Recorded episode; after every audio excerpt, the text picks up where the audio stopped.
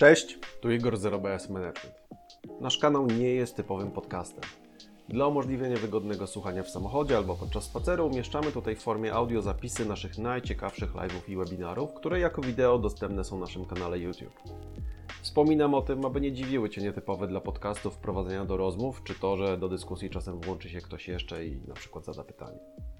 Mam nadzieję, że taka forma będzie lekko strawna, zainspiruje Cię, do myślenia i pomoże jeszcze lepiej radzić sobie z codziennymi wyzwaniami w zarządzaniu ludźmi i projektami. Miłego słuchania. Z naszego badania, co gryzie PMA, wyszło nam, e, że tych wyzwań, tych dużych wyzwań, tych takich najcięższych wyzwań w pracy z projektem, powiedzmy, może zidentyfikowaliśmy cztery takie główne obszary. Ale zanim do tego dojdziemy, to chciałbym poruszyć właśnie tematykę klientów. Klient wewnętrzny, klient zewnętrzny. I ja mam taką perspektywę, że z tym wewnętrznym jest łatwiej. Łatwiej o tyle, że on jest zawsze na nas skazany i on zawsze będzie musiał z nami pracować. I to jest, mam wrażenie, rzutuje trochę na to, jak my do takiego klienta podchodzimy i trochę jak on podchodzi do nas. Po prostu jesteśmy na siebie skazani, a w przypadku pracy z klientem zewnętrznym to czasami jest takie być albo nie być. Powiedz mi, jak ty widzisz w ogóle te różnice? Czy ty je widzisz, a jeśli tak, to jak to wygląda z twojej perspektywy? Może tak, bo jeszcze adresując ten aspekt IT i w ogóle charakteru projektu. Projekty dla mnie są takim mm -hmm. zjawiskiem ludzkim. E, I um, tak, bierzcie, bierzcie pod uwagę wszystko, co będę mówił, pewnie zbazowane gdzieś na takim świecie czy firm produktowych, czy, czy firm usługowych i taki, i taki pracowałem, no i nad takimi rzeczami, dla takich firm też teraz doradzam, czy tam pracuję, robię jakieś szkolenia, warsztaty i tak dalej. E, I tu dochodzimy właśnie do tego pytania klient wewnętrzny, zewnętrzny. Oczywiście są duże, e, można powiedzieć, fundamentalne różnice w komercyjnym setupie, w komercyjnym ustawianiu takiej współpracy. Z punktu widzenia, nie wiem, kierownika projektu albo, albo innych osób, takim, e, którzy zajmują się przygotowaniem, później przeprowadzeniem projektu, to jest bardzo duża różnica, czy my pracujemy z kimś, kto jest wewnątrz, czy z kimś, kto jest na zewnątrz. I tych różnic pewnie może, możemy mnożyć, doszukiwać się różnych aspektów. Y, z mojego punktu widzenia takim, to, to nie, natomiast to nie znaczy, że, że, że, jakby, że taka praca codzienna, y, mhm. faktycznie zjawiska, które się dzieją, są jakoś później radykalnie, kiedy jest zewnętrzny albo wewnętrzny klient, bo, bo z wewnątrz projektu to bywa bardzo podobnie. Czyli problemy, które się pojawiają na linii klient i zespół, czy klient, kierownik projektu, bywało bardzo często po prostu te same, bo to jest materiał, bo, bo, pracujemy na relacjach międzyludzkich i na pracy umysłowej często, tak? Nie zawsze, ale w dużej mierze umysłowej, nawet takiej organizacyjnej i koordynacyjnej. Mhm. Myślę, że jedną z, z, dużych różnic pomiędzy mm, klient, pracą z klientem wewnętrznym a zewnętrznym jest, przed, z mojego punktu widzenia byłem często w takiej roli właśnie, który ma pozyskiwać informacje od klienta i ustalać właściwie, co mamy mhm. zrobić, czy przed, czy w trakcie pracy. To dużą różnicą jest, przepraszam, dużą różnicą jest dostęp do klienta. Mhm. E, jeżeli pracujemy w zwłaszcza, przepraszam, zwłaszcza w jakiejś większej firmie, e, nie wiem, w korporacji, która ma tysiące ludzi na przykład, albo pracuje, i porównamy to z pracą, kiedy mm, mamy po drugiej stronie klienta, który jest korporacją wielotysięczną, to bywa tak, że nawet jak mamy dużo, dużą korporację po drugiej stronie, która od nas coś chce, mhm. żebyśmy coś zrobili, to mamy tam dostęp do tylko garstki ludzi. Przez dostęp rozumiem możliwość porozmawiania, zadzwonienia, uzyskania informacji i tak dalej. Mhm. E, podczas gdy pracujemy z klientem wewnętrznym, to zwykle jest to takie, mam przynajmniej doświadczenia i myślę, że to nie, logicznie rzecz biorąc, to prawdopodobnie jest typowa sytuacja. Lepiej znamy te firmy od środka, bo już nie jesteśmy od jakiegoś czasu i mamy, do, i mamy dostęp do różnych osób, nawet nieformalny, łatwiejszy, albo bo są na miejscu. No, pomijam w tej chwili czas COVID-a, także w COVID-zie wszyscy są częściej zdalnie, ale zwłaszcza kiedy ludzie pracują w jednym budynku albo mają możliwość łatwego poruszania się po swojej organizacji, to mamy dostęp do różnych ludzi, a przez to informacji, co mhm. ułatwia wiele rzeczy. To nie znaczy, że wszystkie inne rzeczy nie utrudniają, tak? Ale z mojego punktu widzenia, jednym z bardzo dużych ograniczeń w pracy z klientami, w ogóle w tym, żeby klienty miały szansę powodzenia, jest rzetelny dostęp i częsty dostęp do, do wysokiej jakości informacji na temat tego, kto, kto coś chce, dlaczego to chce, po co to właściwie -hmm. będzie i, jaki jest kontekst biznesowy, e, w którym ten projekt powstaje. Podczas gdy, kiedy robimy projekt na przykład jako usługodawca dla zewnętrznego klienta, to bardzo duża część gry w ogóle w zarządzaniu projektem i wszystko wokół jest wokół tego, żeby mieć dostęp do właściwych ludzi, wykorzystać mm -hmm. go dobrze i żeby, to, i żeby na przykład jeśli robimy coś dla branży, której się mało znamy, bo na przykład wchodzimy po raz pierwszy z projektem do branży, której wcześniej nie robiliśmy takich usług, żeby przy okazji się dużo uczyć. I wówczas to ograniczenie, takie mówię, jakby wiedzy i pozyskiwania wiedzy co do informacji staje się, bywa czasem naprawdę wąskim gardłem i utrudnia i sprzedaż do takiej firmy, a później no, dobre, spokojne zrobienie tego projektu. Nie? I to jest z mojego punktu widzenia. Y, a, a za tym wszystkim stoi po prostu ta potrzeba, że jeśli robimy projekt, no to do, i to tam są kumaci ludzie, no to fajnie, żeby oni mieli dostęp do informacji, bo im lepsze mają więcej informacji i szybciej, tym płynniej to wszystko mhm. po prostu pójdzie. Więc to jest, o to, o to warto, warto zawsze dbać i myślę, że jest trochę łatwiej wewnętrznie. Mhm. No właśnie, powiedz mi, czy przez to, że jest wewnętrznie i to jakby trochę nawiążę do tego, co sam mówiłem, może nie do mhm. końca tego, co ty mówisz, czy w pracy z tym klientem e, wewnętrznym możemy sobie pozwolić na, nie wiem, większą brawurę? Bo tak jak mówię, on często może nie mieć wyjścia, a dwa, no po, po prostu jest nam łatwiej, tak, bo jest, e, e, bo, bo, bo jest na miejscu, bo te informacje uzyskamy szybciej, bo często możemy się po prostu znać, tak, to, to mogą tak. być wręcz relacje koleżeńskie i do, do których później dochodzą relacje biznesowe. Czy to jest tak, że takie projekty robi się z reguły, nie wiem, odważniej, szybciej? No bo już o tym, że łatwiej wspomniałeś. Być może łatwiej. Też nie zawsze.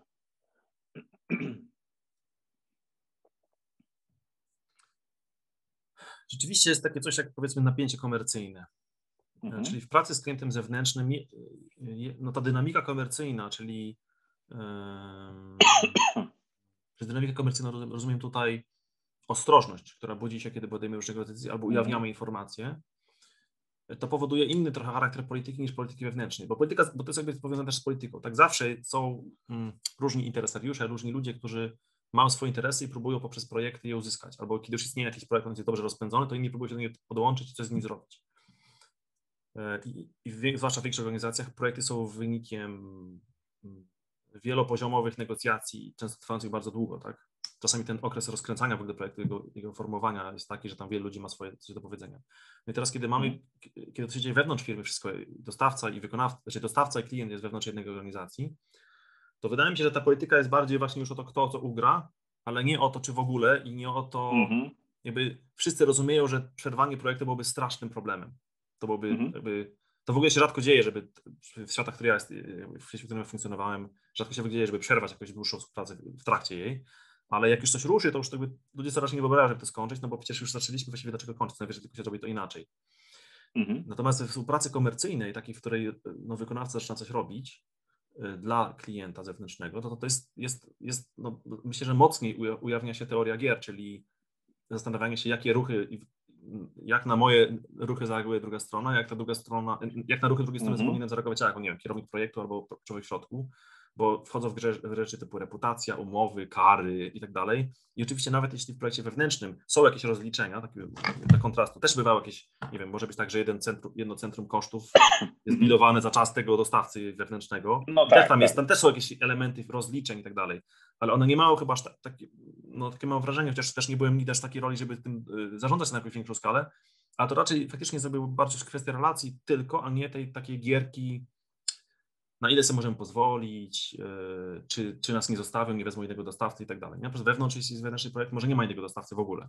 A w przypadku pracy, mm -hmm. pracy z zewnętrznym klientem, no to sytuacja konkurencyjna może powodować, że jeśli gra jest warta świeczki i my na przykład zaczniemy e, tworzyć warunki, że klient nie chce z nami pracować dalej, no to istnieje realne ryzyko, że, że go stracimy z konsekwencjami czasami bardzo dużymi. Może być to mm -hmm. jeden z czterech naszych głównych klientów, bo firma żyje z tego, że świadczy usługi i stracenie jednego z czterech głównych projektów jest tak bolesne, że musimy albo zwalniać ludzi, albo y, zmniejszyć inwestycje, albo w ogóle firmę zamknąć, jeśli to będzie jakaś kryzysowa sytuacja. Tak? W związku z tym ta napięcie komercyjne y, zmienia dynamikę trochę relacji. Myślę, że powoduje, że przynajmniej dostawca jest ostrożniejszy średnio. Tak? Czyli będzie mniej y, cwaniaczył, bo, mm -hmm. bo, głos, bo głos w tym sensie jakby, że no to jest wykonawcy wyostrosowaliśmy zrobienie projektu na zewnątrz, no to zawsze można tych, tych ludzi zmienić i, i, i, i klienci czasami to wykorzystują. No też zależy pewnie od branży, od e, klienta, od charakteru nie wiem, organizacji, czy tam są 55-letni siwi wyjadacze, którzy już widzieli tysiąc rzeczy i grają twardo, czy to są 25-letni mili ludzie, którzy fajną firmkę malutką i dla nich robimy coś małego, nie? I tam relacje są bardzo przyjacielskie. Mm -hmm. No tak. E, zanim przejdziemy do kolejnych pytań, jeszcze taka mała sprawa e, logistyczna, organizacyjna. Dla wszystkich, którzy są z nami na Zoomie, pamiętajcie, że możecie na czacie zadawać pytania. Widzę, że one już się tam pojawiają. Natomiast jeśli ktoś jeszcze nie miał okazji, to pamiętajcie, że możemy, możecie zadawać pytania i ostatnie 20 minut naszego live'a mniej więcej będzie poświęcone na poruszanie kwestii, o których, o których wy chcecie zapytać. Zrobiliśmy sobie powoli tą charakterystykę tych wewnętrznych i zewnętrznych klientów. Wiemy, czym się mniej więcej różnią. No to teraz chciałbym przejść do tych wyzwań.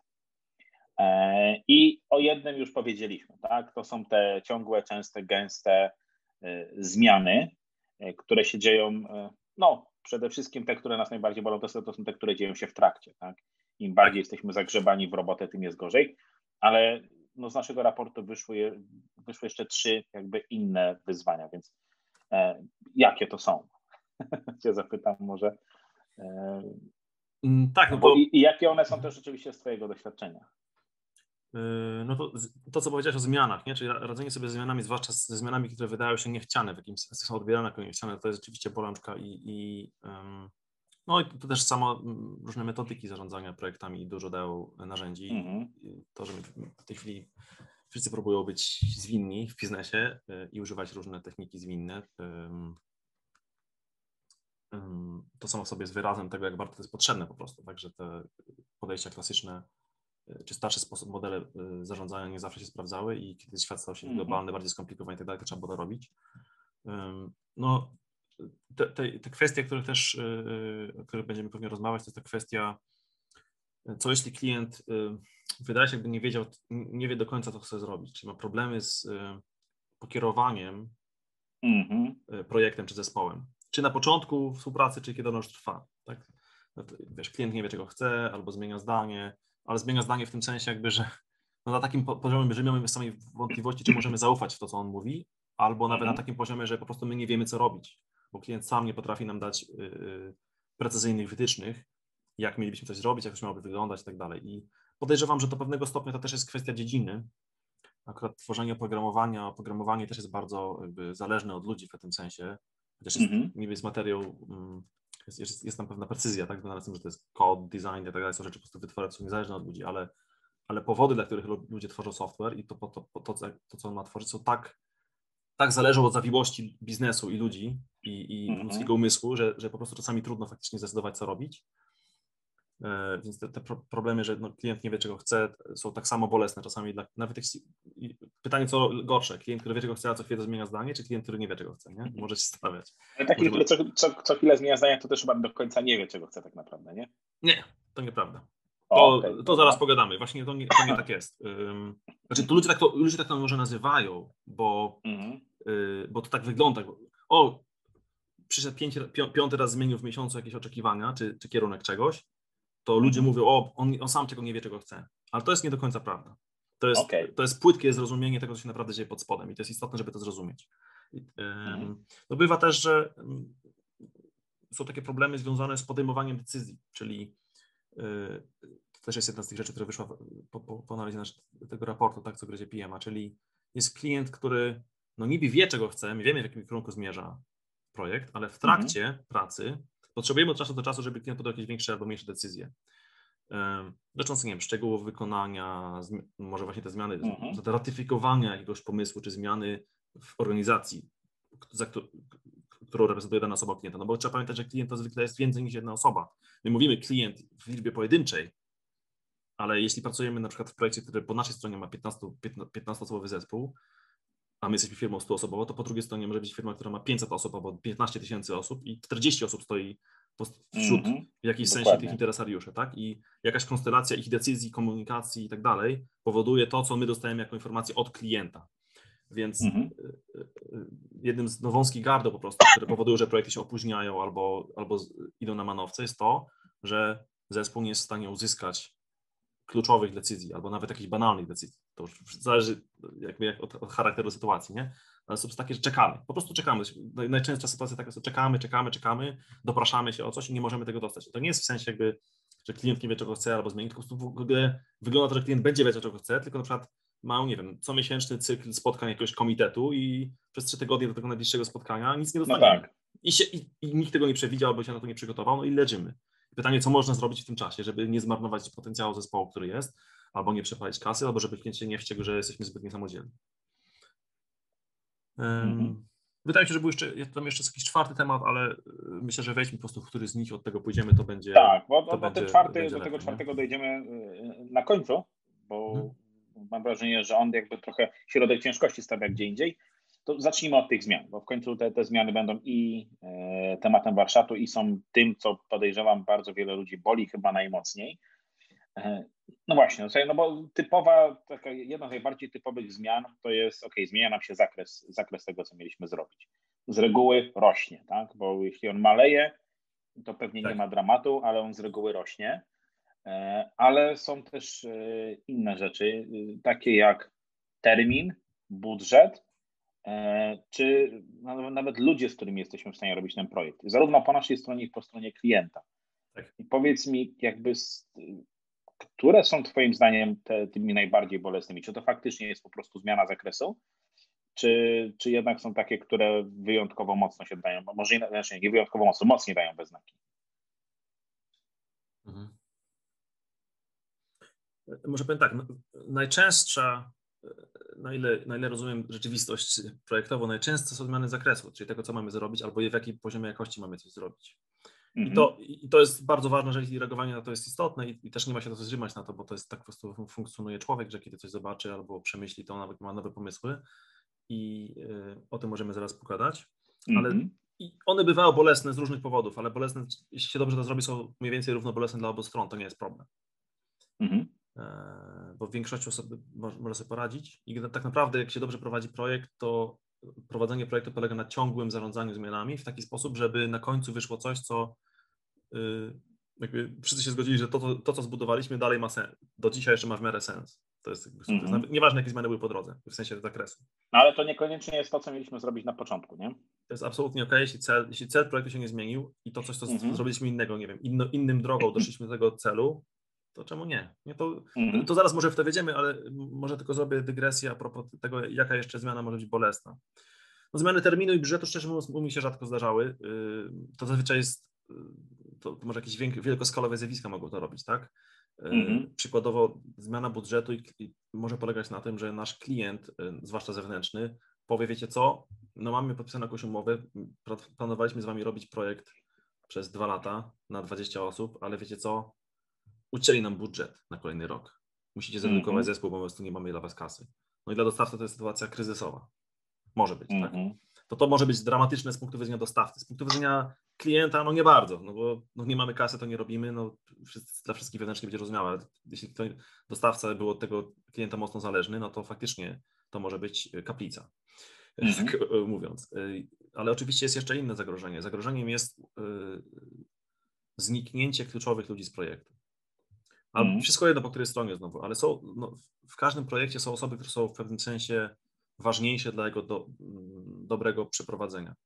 Mogą to być na przykład najlepsi specjaliści, e, którzy są częścią członkami zespołu projektowego. Jeżeli PM ich straci, to to może być realny problem, który po prostu generuje albo ryzyko, że projekt się nie powiedzie, albo będzie właśnie mhm. opóźniony, mm. albo droższy, albo cokolwiek innego, bo strata i to jest tak podobne ryzyko jak każde inne, no, jeśli kluczowego człowieka, bo na przykład zachoruje na dwa miesiące, albo zmieni pracę, bo stwierdzi, że nam nie chce pracować, bo żeśmy go do takiej sytuacji doprowadzili, albo cokolwiek mm. innego, albo nam, nie daj Boże, nasza organizacja zabierze kluczowego człowieka do jeszcze ważniejszego projektu i my jako PM tego słabszego projektu nie, nie potrafimy tego by obronić, no to to jest faktycznie, to, to, to generuje mnóstwo, mnóstwo, problemów, porównywalnych z y, olbrzymią zmianą zakresu, tak? bo to tak jakby po prostu nagle, że nie możemy czegoś zrobić, co byśmy chcieli, a mamy to zrobić, to, to jest właśnie ta sama sytuacja. No i w najlepszym wypadku znajdziemy kogoś szybko na ich miejsce, albo zespół się douczy, albo ten człowiek może jeszcze zdąży wychodząc przekazać mm -hmm. coś, nie? Mhm. ale strata człowieka może być bardzo bolesna. Natomiast... Y, ale wiesz co, ja to przeżyłem dosłownie w te minione wakacje, gdzie mm. koleś, który prowadził projekt, był w niego tak zaangażowany, że się po prostu wypalił.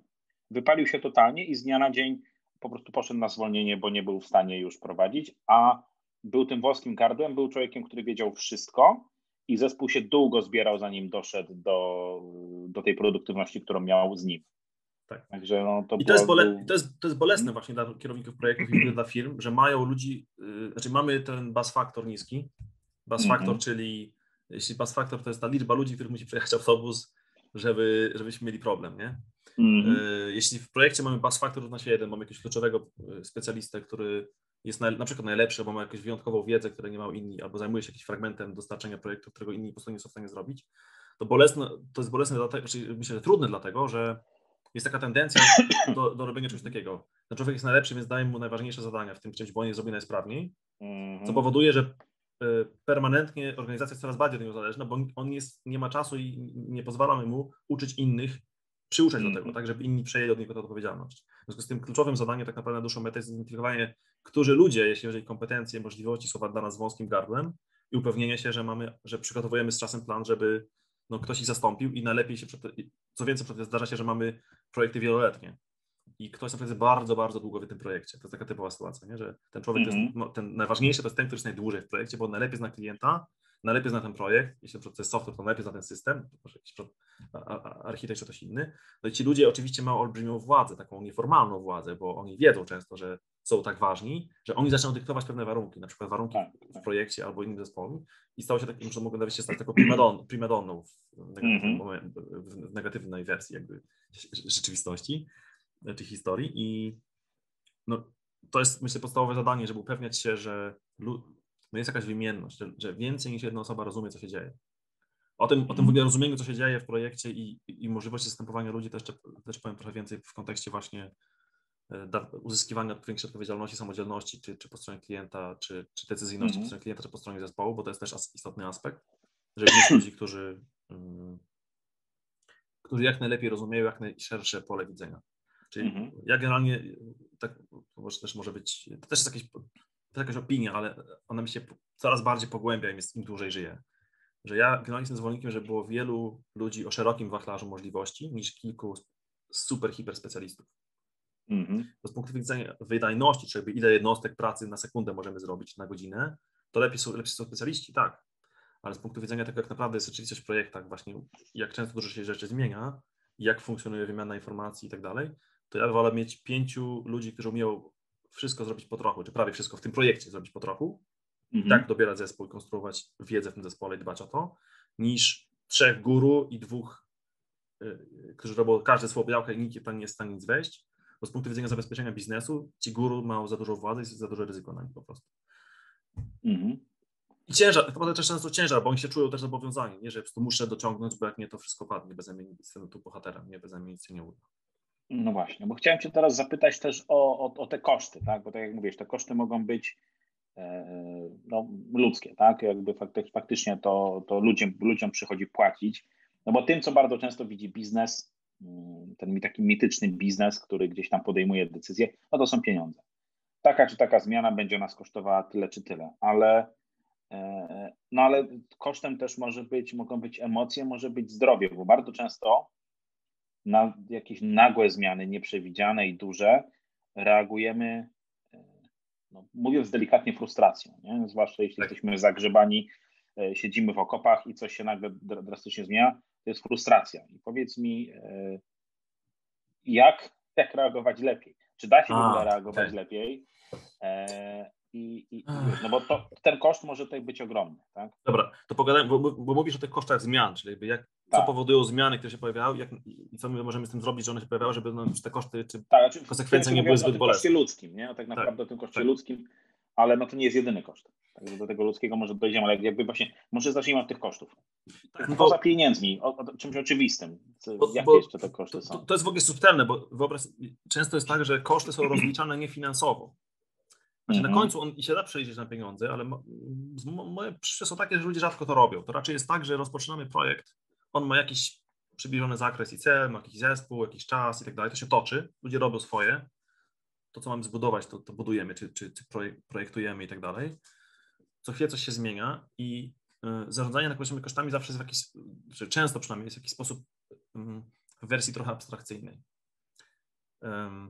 Czyli myślimy o tym, no nie wiem, o ile dłużej coś zrobimy, no, albo ile krócej, albo ile ludzi by trzeba dołożyć, jeśli to jest naprawdę większe, więcej pracy, mm -hmm. albo ile, ile, innych rzeczy trzeba by usunąć z tego, żeby zdążyć w tym samym czasie, na przykład na takim poziomie. Więc to też nie zawsze jest przeliczane na, na ten, ale to, to jest istotne, żeby zastanowić się, co właściwie, co, co te zmiany nas kosztują, czemu, czemu ludzie ich nie chcą. Bo ludzie często nie mm -hmm. chcą zmian, bardzo różni ludzie. I PM może nie chcieć, i nie wiem, czy analityk, czy, do, czy ten, nie wiem, y, w przypadku IT programista, czy tam ktoś jeszcze inny. No i czemu ludzie nie chcą tych zmian, nie? które klient przychodzi, mówi coś innego dzisiaj niż wczoraj. Albo mówi nam nowe rzeczy, któreśmy nie rozumieli wcześniej i okazuje się, aha, to mm. o to mhm. chodziło. I dla nas to jest zmiana, no bo jest inaczej. Ktoś nam powiedział wcześniej, że ma być jakoś, teraz ma być inaczej i trzeba to przerabiać. Mm. No i wydaje mi się, że ludzie instynktownie e, reagują przede wszystkim na jakąś formę marnotrawstwa. Takiego marnotrawstwa może nawet w rozumieniu nie wiem, linu, tak? Czyli takiego marnotrawstwa, że po pierwsze zrobiliśmy już coś w jakąś stronę, nie wiem, zaprojektowaliśmy fragment mm -hmm. rozwiązania, czy przygotowaliśmy je i teraz część tego trzeba wyrzucić i zrobić to na nowo. I to jest jakaś forma marnotrawstwa, tak z punktu widzenia takiego lokalnego, lokalnie patrząc. -hmm. To jest marnotrawstwo. Wyrzucamy do kosza. Y, I to zaraz dojdziemy do wpływu na morale i emocje ludzi. A to nie jest jedyny koszt, bo często są, i to jest też powód, dla którego często ludzie nie potrafią dobrze rozmawiać z klientem, bo klient mówi, ja rozumiem, że, te, że to zrobiliście, ale ja potrzebuję tego czegoś innego, więc będę robił taką zmianę dalej, zróbcie to jednak. I tak za każdym razem może mówić, ja potrzebuję tej zmiany, bo jednak się okazało, że inaczej i znowu. I tak może w kółko do końca świata, a zespół jest coraz bardziej wkurzony i projekt się coraz bardziej opóźnia, mimo że niby zarządzamy tam kosztami, robimy change requesty czy jakieś inne formy zarządzania e, konsekwencjami tych zmian niby, a, a, mhm. wszystko spowalnia.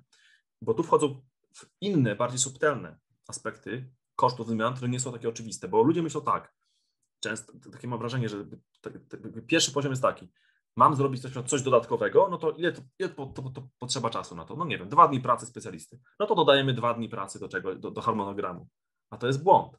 Dlaczego to jest błąd? Po pierwsze dlatego, że jest, zwłaszcza w pracy mentalnej, nie wiem, czy to się przynosi na pracę fizyczną, ale w pracy mentalnej jest coś takiego jak kontekst, y, kontekst switching, czyli mhm. koszt zmiany koncentracji na jakieś inne zadanie.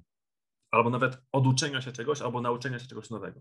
Czy to, jeśli ja, jeśli ja mam, jestem specjalistą na początku projektu i dostałem jakieś wytyczne na temat tego projektu, poznałem jakiś zakres, zrobiono jakieś, jakieś wdrożenie dla mnie, ja coś już wiem i mhm. zgodnie z tymi założeniami pracuję i teraz dostaję nowe zadanie, którego się nie spodziewałem, to jest duże ryzyko, że zwłaszcza na poziomie takich powiedzmy godzin i dni, ja teraz potrzebuję poświęcić dodatkowy czas, żeby załadować sobie nowe informacje do głowy, zintegrować je i w mhm. ogóle wyrzucić stare, tak?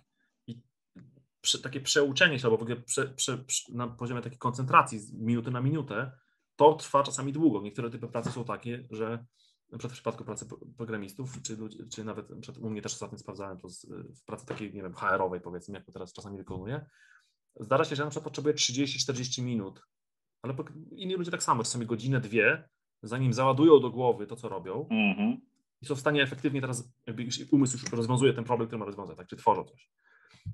To pewnie przypadek twórczy jest szczególnie istotne. Jeśli my robimy coś takiego, że robimy raz na dwa dni zmianę, tak, klient powie nam, teraz zróbcie to, teraz zróbcie tamto, y, no to może być tak, że my nagle tracimy na te switching costs bardzo dużo czasu, na 30% czasu leci na to po prostu, mm -hmm. na to, że ludzie orientujemy się. A to też nie jest cały czas, bo to jest na poziomie pojedynczej osoby. A to teraz... Tak, to się mamy, kumuluje. To się kumuluje, ale oprócz tego jeszcze mamy taki problem, że no, jeżeli ktoś wprowadza jakąś zmianę, to ma konsekwencje. Teraz ktoś musi zrobić analizę, czy ta nowa informacja, czy nowe nie wiem, oczekiwanie klienta, czy potrzeba, czy projekt czegoś nie wpływa na wszystko inne. Te analizy mhm. zwykle została zrobiona wcześniej, ktoś zaprojektował coś, co jest jakby niesprzeczne, tak? no ma dalej ma, ma sens ten projekt budynku, ten projekt software'u, czy cokolwiek innego, a teraz coś tam co chwilę zmienia no, rzeczy. To, to nie jest tylko problem wykonania tej czynności jakby y, i w izolacji, ale trzeba co chwilę sprawdzać, czy to nam dalej pasuje do reszty. To mm -hmm. sprawdzanie z czasem się robi coraz bardziej, czasami, i zwłaszcza już więcej mamy zrobione, albo jest bardziej skomplikowany projekt, bywa też kosztowny. To jest kolejny koszt. Więc jakby prze, prze, w związku z tym też koszt dla PM-a, tak, przeplanowanie tych prac, ciągłe upewnianie się, że dalej mamy dość zasobów, czy harmonogram się zgadza, jak nie to robienie tych change requestów, więc są koszty wtórne, administracyjne koszty obsługi tego, że te, że te zmiany się pojawiają. I to wszystko razem naprawdę się składa na czasami niebanalne kwoty. To nie jest to, to coś, co może wymagać dodatkowego dnia pracy. Samo z tych wszystkich powodów może okazać się tak naprawdę, to jest około 2,5 dnia pracy. Co na skalę mm -hmm. projektu może oznaczać, że to właśnie, to, nie wiem, to może kosztować nie parę tysięcy albo 15 tysięcy złotych, nawet niby jakaś prosta rzecz. A to wszystko na poziomie jakby takim obiektywnych, obiektywnych konsekwencji, niezależnych jeszcze od no, psychiki zespołu, nie? No tak. To, to już mówisz o tym właśnie, o tym morale. Zaraz, tak. zaraz, zaraz dojdziemy właśnie. Znaczy, to już teraz możemy y, o, o to zahaczyć. No bo jedną z takich reakcji, tak jak mówiliśmy, jest, jest y, bardzo często budzi frustracja. To może być złośne jakieś marnotrawstwo, ale to może być też coś, co się no fachowo nazywa tym, tym, tym sunken cost bias, tak? czyli tym jakby uprzedzeniem kosztów, kosztów utopionych. Klient przychodzi, chce zrobić zmianę, ale myśmy już tyle zainwestowali e, e, krwi, potu, pracy, emocji, że my już chcemy dowieść to, co, to, co mamy zrobione. My chcemy udowodnić, że ale słuchaj, ale to, co my dla Ciebie mamy, naprawdę jest dobre. Co z tego, że Ty tego nie potrzebujesz, ale to naprawdę jest fajne. I takie sytuacje też się zdarzają, że klient przychodzi, a zespół wie lepiej, nie? I, i tak będzie, I ja jeszcze z tym takim spotykałem. Zespół i tak ciągną swoje. Czasami to może było, wiesz, pod stołem, ale bo, bo oni się nie byli w stanie rozstać z tym, co zrobili do tej pory, mimo tego, że no to biznesowo już może nie było klientowi do końca potrzebne. Właśnie to chyba dochodzimy do, do dwóch rzeczy, mm, bo to jest pierwsze takie pytanie, na co, czy ten zespół był gotowy, czy nie, czy, czy zespół był uprzedzony, że mogą być takie zmiany, jakie zrobił klient? Mhm. Wiesz co, jak się pracuje zwinnie, to jakby to jest, to jest, to jest wręcz oczywiste, tak, że te, po, to, po to pracujemy zwinnie, żeby móc reagować na zmiany, nie po to, żeby sobie robić dwutygodniowe sprinty, tak, jakby y, zakładamy pewną metodykę, bo ona ma nam pomóc reagować na zmiany. Czasami te zmiany są druzgocące, czasami się sprowadzają do tego, że trzeba naprawdę parę miesięcy pracy po prostu wyrzucić do kosza. Tak, nie? tak. i teraz Wiesz co, to w firmie, w której teraz pracuję software'owej do OK, to też czasami się pojawiało w sytuacji, kiedy e, no, software to jest szczególnie, e, co to jest szczególnie podatne na to, kiedy jakaś firma jest w stanie startupu, e, w trybie startupu, mm -hmm. czyli szuka mu dopiero modelu, szuka, szuka i próbuje zweryfikować jakiś model biznesowy. Wówczas ta zmienność bywa olbrzymia, czyli na przykład pomysł, którym ruszamy dzisiaj, za trzy miesiące jest nieaktualny i w ciągu przed dwuletniej współpracy no, byłem świadkiem projektu, nie uczestniczyłem w nim, ale no, słyszałem emocje ludzi, którzy przeżywali to z miesiąca na miesiąc. Trzy czy czterokrotnie w ciągu dwóch lat kompletnie zmieniali model biznesowy i w związku z tym dużo część software'ów kompletnie wyrzucali. Nawet nie, że mhm. przepisywali na nowo, tylko wyrzucali i robili nowe rzeczy. E, więc myślę, że jeśli spodziewamy się, że to w ogóle może wystąpić, bo tak będzie, na tym polega cel projektu, taka rzeczywistość i tak dalej, to trzeba jak najszybciej o tym uprzedzać, po prostu zespół. Od samego początku mówić, guys, tutaj będzie naprawdę ostra jazda i nie przywiązujcie się zbyt do rzeczy. To, Często sprawdzamy postępy, robimy, róbmy klientowi prezentację tego, co zrobiliśmy. Prosimy, prosimy, żeby to, jeśli mogą to wdrożyć, jakieś fragmenty tego albo całość i używali, daj nam feedback, to ok. Ale spodziewamy się, mm -hmm. że zmiany będzie dużo i to jest bardzo dużo pracy jak w każdym innym change managementie. To też można robić to jakby wewnątrz projektu, że tu tego będzie dużo i proszę, i, i pod to też trzeba jakby dobierać jakość rozwiązań, tak? Na przykład jeśli wiemy, że zmian będzie dużo, to nie róbmy niczego, co będzie set in stone, tak? Będzie wszystko wyryte w skalę i już nie można tego ruszyć, choć nawet z punktu widzenia by też, nie wiem, y, architektury rozwiązania, tak żeby ona była pojemna. Natomiast z punktu widzenia emocji, no, no to może się odwołać do nawet najprostszych badań, znaczy nie, takich prostych badań psychologicznych. Y, ja pamiętam y, historię o, o, o chyba budowli z klocków Lego, robiono eksperymenty, jak ludzie reagują na to, kiedy ktoś zbuduje, budowali -hmm. chyba na czas jakiś obiekt, nie wiem, samochodzik, cokolwiek innego z klocków Lego i były dwie różne grupy. Jedna grupa robiła to, co się później miała powiedzieć, jak się czuje, na ile jest dumna z tego, jaką ma motywację, żeby zrobić coś dalej, a druga grupa robiła to samo, tylko pokazywano im, że po tym, jak, jak oni oddali już ten gotowy przedmiot, który zbudowali, mhm. ktoś go albo rozkładał na kawałki, albo wyrzucał do kosza, już nie pamiętam. W jakimś mhm. sensie niszczył to, co zrobili. Wpływ na motywację tej drugiej grupy był destruktywny, znaczy no, to, to, to niszczyło motywację tej drugiej grupy bardzo mocno bo ludzie jak widzą, że to, co robili jest bez sensu, bo tak to, to jest interpretacja, podejrzewam, zmarnowałem wysiłek, to było bez, bez sensu. E, I teraz tutaj jest coś, co można zrobić. E, myślę takim, mm -hmm. takim nawet komunikacyjnie z zespołem. Ktoś, kto jest, ma autorytet w zespole, powinien to zrobić. W ogóle to, to jest może dobry pomysł, żeby wspomnieć sobie, że też różni ludzie mają różny poziom e, wpływu na morale i emocje zespołu. -hmm. E, osobami, które mają zwykle, w przypadku na przykład, no, odwołam się tych, do tego świata, który znam dobrze, czyli w IT, takie osoby to zwykle jest kierownik projektu, jeden czy drugi główny reprezentant klienta. Jak oni coś powiedzą, to jest ważne dla zespołu. Oni to inaczej odbierają.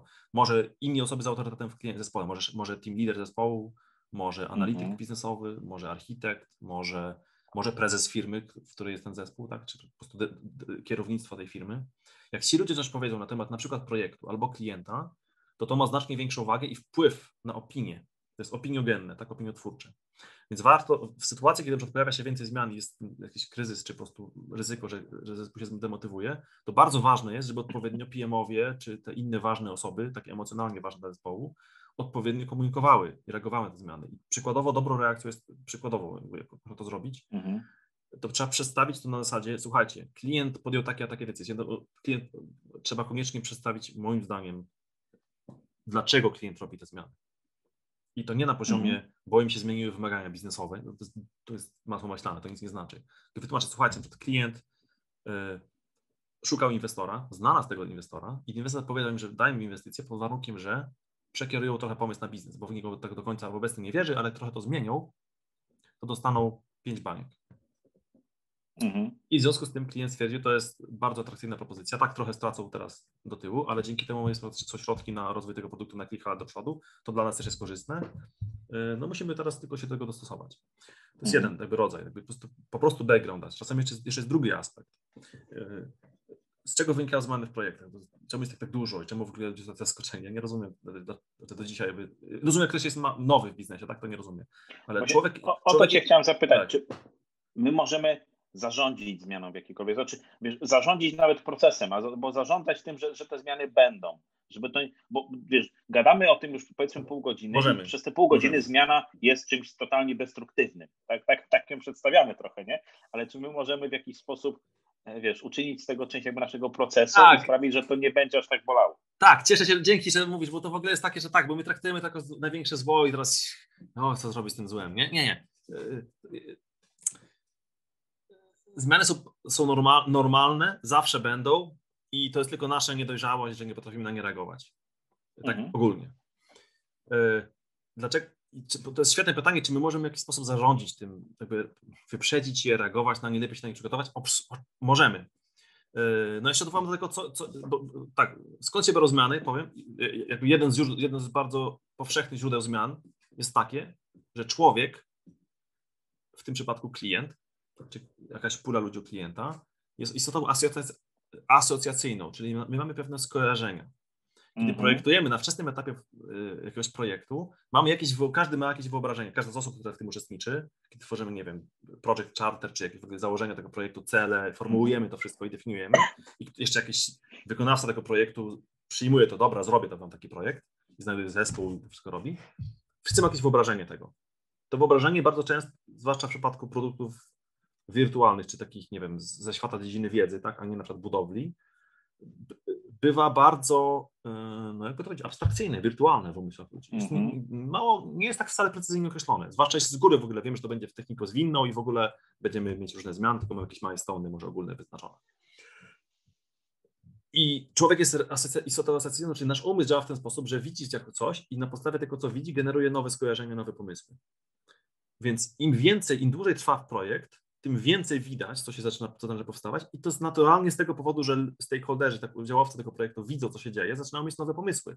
Nawet gdyby świat stał w miejscu, gdyby nie było żadnej zmiany w biznesie, gdyby czas nie płynął do przodu, gdyby to było, że dzisiaj co, co sekundę mamy w ogóle nowy przyrost produktu, tak, na przykład, jak, jak mm-hmm. w skramie, to i tak człowiek, który by na to patrzył, miałby co chwilę nowe pomysły, bo zobaczyłby, bo dostaje jego umysł nowy nowy wsad i generuje, o wiecie co, a gdyby tak zrobić, a gdyby tak zrobić, a jednak czerwony kolor, a jednak y, mm -hmm. zróbmy to, żeby to było dla wszystkich, a nie tylko dla wybranej grupy i tak dalej. To jest źródłem, samo to, to zjawisko jest podstawowym źródłem mnóstwa zmian, bo ludzie widząc coś, wiedzą, mogę zrobić to jeszcze lepszym, jeszcze lepszym, jeszcze innym. To mi daje mhm. nowy pomysł, potem i tak dalej. No i teraz pytanie, co z tym robić? No więc jedną z najprostszych rzeczy, którą można z tym robić, można wymusić to, żeby klient właśnie jak najszybciej dokonał zmian, które staną się ostateczne. A jak to mhm. zrobić? No, y, na przykład w metodykach zwinnych jest takie jedno z podstawowych założeń. Robimy, pomijam już te teraz aspekty wypuszczania czegoś na rynek faktycznie, żeby prawdziwi użytkownicy tego czegoś, na przykład w softwarze mieli tego używać, ale y, jeśli mamy projekt rozpisany na rok, plus minus, to nie czekamy z pokazaniem klientowi efektów naszej pracy pół roku i potem pytamy, co on na to i czy ma jakieś uwagi. Tylko mhm. pokazujemy mu jak najczęściej.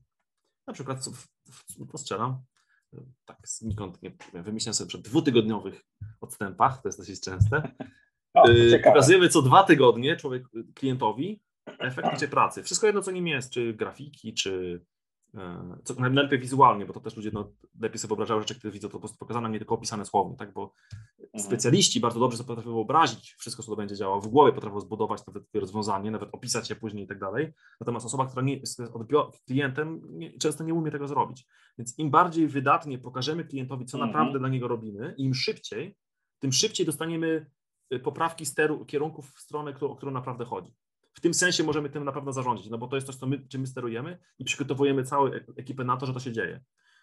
I tak samo y, jest też takie coś, co się nazywa, y, takie pojęcie, nie wiem, chyba z ekonomii, y, revealed preferences, czyli jakby ujawnione preferencje. To znaczy, w skrócie, nie słuchaj, co ludzie mówią, że chcą, tylko patrz, co robią. Nie, nie pytaj mhm. ludzi, czy by kupili Twój produkt, tylko po prostu spróbuj im go sprzedać i zobacz, czy kupią. I tak samo jest w projekcie, w którym tworzymy coś nowego. Tak? Projekt często służy do tego, żeby wygenerować jakieś rozwiązanie albo proces albo produkt, którego wcześniej nie było. No to zamiast zastanawiać się, co ludzie deklarują, że chcą zrobić, co bywa spisane albo w dokumentacji, albo we wstępnych deklaracjach, wymaganiach, mhm. to pokaż ludziom to, co jest i zobaczcie, to jest naprawdę, co oni chcieli. Więc nie czekaj do końca, tylko rób to w jakichś e, krokach, no, w jakichś, e, jakichś kamieniach milowych. Jak częst, im, tak naprawdę im częściej, tym pewnie będzie tych zmian trochę więcej, one będą mniejsze, ale jeśli będą duże, to będą duże raczej na początku. Mhm. I w ten sposób też można troszkę, do pewnego stopnia, ale nie, no, też nie w pełni, nie oszukujmy się, wyprzedzić zmiany w biznesie, tak? No bo razem z tym, jak się toczy projekt i jego założenia oryginalne, cały czas y, morfuje rzeczywistość wokół firmy, która jest te, ten projekt chce zrobić. Więc tam też z tego powodu jest mnóstwo zmian, które są już nie wynikają tylko z tego, że Założenia mieliśmy jakieś, coś z nich wynikało, no ale sytuacja rynkowa się zmieniła. Jak z tym inwestorem, nie, mówię, niespodziewany przyjście inwestora jest takim, taką właśnie zmianą zewnętrzną. Na nie wiedzieliśmy, że on przyjdzie, albo nie wiedzieliśmy, że go tak szybko pozyskamy, a to powód, no inwestor ma swoje oczekiwania i potrzeby, no też musimy je uwzględnić. Więc mhm. zmiany zewnętrzne tak samo się generują. I y, ja myślę, że też generalnie tym się różnią właśnie, myślę, niedoświadczeni ludzi od doświadczonych ludzi, z mojej perspektywy, że doświadczeni ludzie rozumieją, że zmiany będą, są normalne i nie bronią się przed nimi rękami i legami, bo to jest po prostu bez sensu. Mhm. Zmiany są ok. Zmiany są po prostu najczęściej racjonalną reakcją na to, czego ktoś now, coś nowego wymyślił, zauważył i tak dalej. Oczywiście niezarządzane w ogóle, przesadzone i, i jeśli od, odchodzą od celów projektu, wszystko dryfuje, to też nie jest dobrze, ale to nie znaczy, że one są w samych sobie źle, po prostu są naturalne. Mhm. I tym pozytywnym akcentem chciałbym zakończyć temat zmian jako takich i przejść do rzeczy, której wspomniałeś już e, powiedzmy względnie na początku e, i do, tego, do tych problemów z podejmowaniem decyzji. Tak? I czasami może być tak, że po prostu osoba, która podejmuje decyzję, znika. Znika, albo jej nie ma i sam klient nie jest w stanie jeszcze znaleźć nikogo na jej miejsce. Powiedzmy, to się może zmienić z czasem a czasami jest tak, to już mogą wchodzić kwestie personalne, tak, że osoba, która ma podejmować te, te decyzje, po prostu nie jest w stanie tego zrobić. No nie wiem, no zobaczymy, może tak, a może inaczej. To już nawet nie chodzi o zarządzanie zmianą, bo to jest, a zespół musi pracować. Zwłaszcza w przypadku, kiedy mamy e, tych klientów zewnętrznych, e, no kasa leci, nie? Jakby zespół siedzi, nic nie robi, ale fakturuje klienta. E, powiedz mi, y, no na pewno się z tym zetknąłeś nieraz, bo każdy tak. z nas myślę, że to przerabiał. E, można sobie z czymś takim poradzić? Znaczy, można na kilka sposobów pewnie, nie? Jak, może, czy jak, jak ty sobie radziłeś, albo twoje zespoły? Wiesz co, tak, bo to na kilku poziomach trzeba robić. Mhm. Tak, to też będzie jakaś pewnie suma suma doświadczeń, które, które teraz jestem w stanie przywołać. Mogę zrobić trochę taką teoretyczną, teoretyczną wstawkę o pracy z klientami, nie związaną trochę z tym, ale, ale później do tego wrócimy. Pewnie.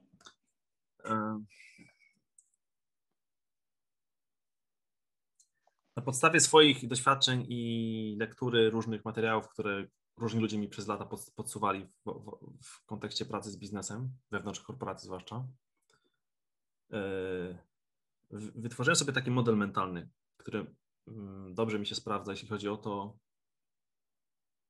jak pracować, zwłaszcza w większej firmie albo dla większego klienta. Takiego większego w sensie, tam są jakieś dziesiątki osób co najmniej uwikłane albo więcej. Mm-hmm. Być może też sprawdzę też w małych, małe, u małego klienta, u małego, w małych projektach czy dla małych klientów. Może to też jest ok. To, to trzeba by sprawdzić. Teoria jest ta, w skrócie nazywam to w ten sposób, że powinna być w projekcie taka osoba i na jakieś ich więcej niż jedna, to nawet lepiej, która wie wszystko o kliencie i która wie wszystko o projekcie. To jest trudne, jeśli projekt jest duży i złożony i trwa długo, bo ilość mm -hmm. informacji jest olbrzymia. Ale generalnie chodzi o to, żeby no do, na tyle, ile się dano, bo to też wiadomo, że wiemy tylko jakąś niewielką część tego, co nie jesteśmy w stanie mieć w głowie zawartości głów wszystkich innych 100 ludzi, z którymi pracujemy, tak? Ale jeżeli na przykład mamy klienta, który jest z korporacją, ma, nie wiem, 5-7 głównych departamentów, w nich ma jakieś setki ludzi, czy tysiące ludzi i my znamy dwóch z tych ludzi w sumie, na przykład projekt, jako dostawcy projektu, to, to nie będzie dobrze. Jeśli mamy kontakt mm -hmm. na przykład tylko z jedną albo dwóch osób po stronie klienta, którzy wszystko nam dają, to będzie, jeśli mamy farta i oni są świetni w swojej pracy i wszystko wiedzą i wszystko nam powiedzą i świetnie uzyskują decyzje, to super. Ale tak prawie nigdy nie jest. Prawda jest taka, że większość nie oczekiwań klientów i tak dalej, mówię, jest wynikiem tych, tych różnych negocjacji, dyskusji, pomysłów i tak dalej, konstelacji. I nawet klient, który dobrze tym zarządza, e, e, będzie miał mnóstwo rzeczy, których my po prostu nie wiemy, a byłoby dobrze, żebyśmy wiedzieli. W związku z tym mhm. generalnie korzystne jest, i to, i to samo dokładnie dotyczy naszej własnej firmy, czyli bardzo dobrze, żeby ktoś w zespole wiedział, nie, nie ma, przecież jest jakaś osoba, która jest, nie wiem, PM-em czy analitykiem takich firm, żeby ci ludzie mieli bardzo szeroki network wewnątrz projektu. I po co to jest? Bo i, i tak, tak samo, żeby budować szeroki network u klienta. E, I w Objectivity, tej firmie, w której kiedyś pracowałem, który software house'em i w Google, gdzie, gdzie też się uczyłem w ogóle, jak to znaczy żyć w korporacji, to było bardzo eksplicitnie mówione przez wielu menedżerów, żeby tak robić. Idea jest taka, żeby stworzyć jak najwięcej powiązań między ludźmi z projektu, a ludźmi z organizacji klienckiej, czy one jest wewnętrzna, czy zewnętrzna, to nie ma znaczenia.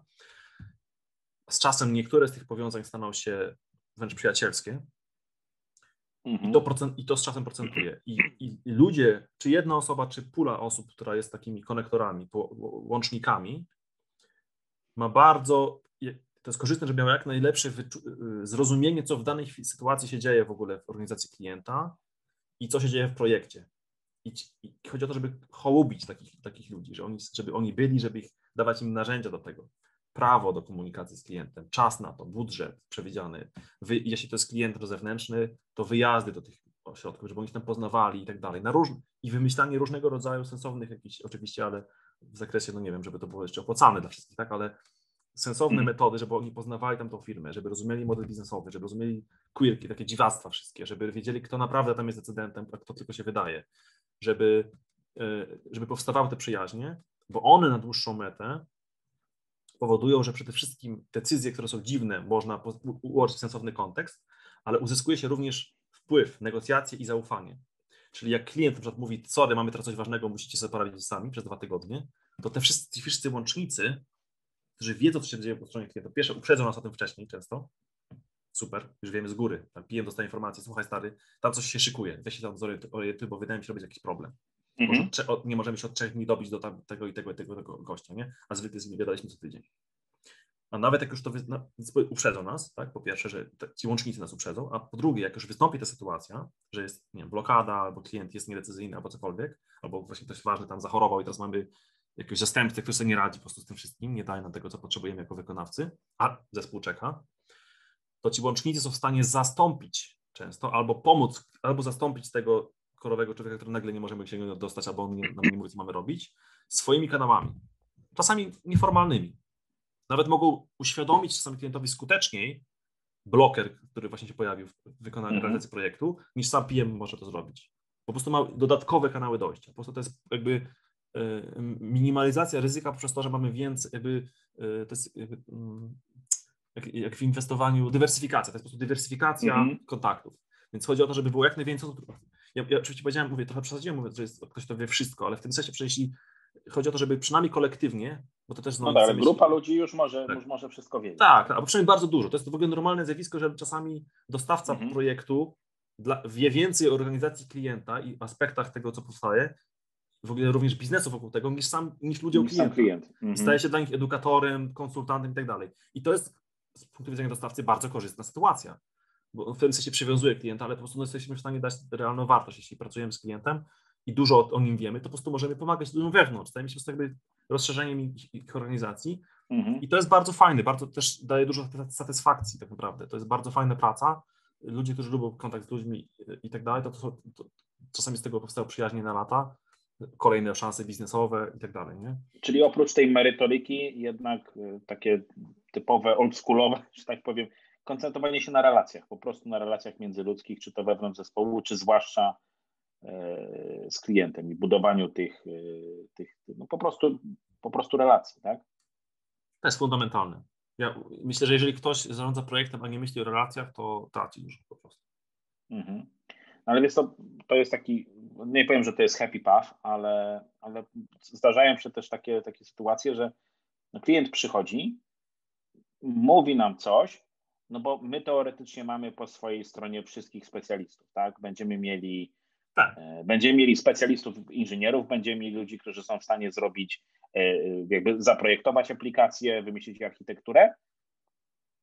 i my musimy podejmować decyzje. Tylko tak, tak. Co, ja, ja ze swojego doświadczenia, oczywiście to jest, jestem pewnie uprzedzony mocno. Ludzie nie lubią podejmowania decyzji. Mhm. Podejmowanie decyzji jest trudne, podejmowanie decyzji jest wyczerpujące. Jakby wiesz, jak sobie wykształcić tą decyzyjność w tym naszym projekcie? Jesteś PM-em, klient powiedział ci z grubsza, co masz robić i powiedział, że wróci za pół roku i go nie ma przez te pół roku. Jak tę decyzyjność wykształcić w zespole? Dobra, to yy, tak, o tej decyzyjności to jest, to jest yy, to może tak, odpowiem, odpowiem na to pytanie, a potem jeszcze na chwilę wrócimy do, bo jeszcze jedna rzecz przyszła mi do głowy związana z tym uzyskiwaniem decyzji i, i odpowiedzialnością po stronie klienta, bo tam jest, mhm. bo ja powiedziałem jakby ogólną metodę, ale to nie jest, jak już to się wydarzy, a my nie jesteśmy przygotowani, to dalej mamy problem. To nie pomoże, że nie mamy, mamy jeśli łącznicy nie pomogą, to jest problem. I, I, coś można jeszcze tam, tam zrobić więcej, oczywiście są różne metody na to. Ale okej, okay, to, to przejdźmy, bo to faktycznie jest też taka, y, ten, ten, ten temat związany ze, ze swobodą i z, z tym, że mamy zespół, on załóżmy nawet optymistycznie, że on wie, co ma robić, tylko on jakoś się nie kwapi do tego, żeby wziąć w, w swoje ręce stery, tak? Mhm. Um, przyjmijmy na, na razie dla uproszczenia, że klient by nam pozwolił. Czyli, że kierownik projektu, jak rozumiem w tym scenariuszu, mówisz, klient nam pozwoli, żebyśmy my trochę sterowali tym projektem, bo nam mm -hmm. ufa, bo wie się na tym znamy i tak dalej. Natomiast y, ludzie jakoś no, woleliby, żeby to klient podejmował wszystkie ważne decyzje. Nie chcą, mm -hmm. w to wejść. To to mi się, szczerze mówiąc, to mi się trochę kojarzy z taką sytuacją, to jest jakby, to jest odpowiednie takie sytuacje, w której mamy menedżera, który próbuje delegować. I delegacji też trzeba się nauczyć. Jakby mm -hmm. menedżera, który ma jakiś zespół, nie, nie projektowy, po prostu menedżer operacyjny w firmie w jakimś takim dziale, nie wiem, typu um, dział marketingu albo top menedżer ma pięciu menedżerów średniego szczebla i tak dalej. No ona po sobą ludzi, ma jakieś cele, zadania, które do niego przychodzą, czy sam sobie generuje y, i on ma do wyboru zająć się czymś samemu i samemu podejmować kluczowe wszystkie decyzje, albo rozpraszać się po, po swoim zespole, po organizacji. I ta umiejętność to jest bardzo podobna sytuacja. Y, tak naprawdę ta umiejętność, czyli co on ma zrobić z manager, żeby jego menedżerowie, inni menedżerowie pod nim podejmowali decyzje. No trzeba, i, a przykład, na przykład są młodzi w biznesie, albo nie wiem, wcześniej nie w takiej roli, albo nie wiem, są nowi w firmie, albo nowi w tej roli, albo po prostu z jakiegoś powodu są bardzo bierni, znaczy są tacy bardziej, zrobią jakieś zadania, ale no, trzeba im bardzo do, dobrze powiedzieć, nie? To jest podobna mm -hmm. sytuacja. Więc no, pierwsze, co bym szukał, jak ogólny, ogólnego źródła, bym szukał, to jak się uczyć delego, delegowania zadań i te same techniki prawdopodobnie zadziałają. A w delegowaniu zadań no jest dużo, dużo aspektów. Przede wszystkim, kiedy mamy menedżera, który rozdaje zadania, czy jakieś cele, czy cokolwiek innego swoim ludziom, no to ci ludzie się różnią pod kątem dojrzałości swojej. Mhm. E, no, w świecie przedszkoleń e, zarządzania e, i HR-u mówi się o, dużo na przykład o takim modelu dojrzałości pracownika, jak zarządzanie sytuacyjne według Blancharda, tak?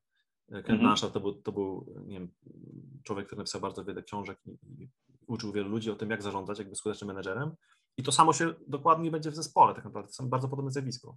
Masz ludzi, z których część na przykład jest bardzo doświadczona, samodzielna, doskonale sobie radzą w tym, co robią i nawet może jeszcze ma wysoki poziom motywacji. No to ci ludzie zazwyczaj, oni nawet może chętnie przyjmą na siebie, nie wszyscy, ale często chętnie podejmą na siebie odpowiedzialność, bo oni lubią mieć autonomię. Oni chcą właśnie mieć odpowiedzialności. Pytanie, co jak masz ludzi na, na niższym poziomie rozwoju, którzy są albo mało doświadczeni, albo mają niski poziom motywacji i tak dalej. No i tam są konkretne metody radzenia sobie z tym. Generalnie no, y, to też trzeba pamiętać, że czasami niektóre decyzje są zbyt bolesne albo, z, albo zbyt y, skomplikowane na kogoś, tak? Ktoś może być przerażony, jeśli ktoś nigdy wcześniej nie podejmował decyzji na przykład, nie wiem, y, jakiej technologii mam użyć w projekcie, albo Mhm. E, które z tych pięciu priorytetów i celów klienta są najważniejsze i którymi się zająć w pierwszej kolejności, bo klient sam nie jest pewien. Jeśli ktoś nigdy takiej decyzji nie podejmował, nie zna kontekstu i tak dalej, i jeszcze do tego jest powiedzmy nie w miarę nowy w zespole, no to powierzenie mu tego, oczekiwanie, że to zrobi jest po prostu, no nie wiem, gdzieś albo naiwne, albo głupie, nieracjonalne, tak? Trzeba mhm. dopasować poziom tej odpowiedzialności i decyzji, decyzji, które komuś powierzamy, do tego, na ile on jest w ogóle gotowy. I z czasem to, to coś robić coraz te, te trudniejsze rzeczy. No, na, na, tym też polega wzrost kompetencji pracownika zazwyczaj. Także człowiek na początku robi proste zadania, z czasem dostaje coraz trudniejsze, coraz bardziej złożone, które wymagają więcej przemyślenia, więcej konsultacji. No i najprostsze, którą można robić, być tym człowieku i pytać go, słuchaj, czy ty, no, najprostsze to jest praca pytaniami, tak jak w, w metodzie coachingowej.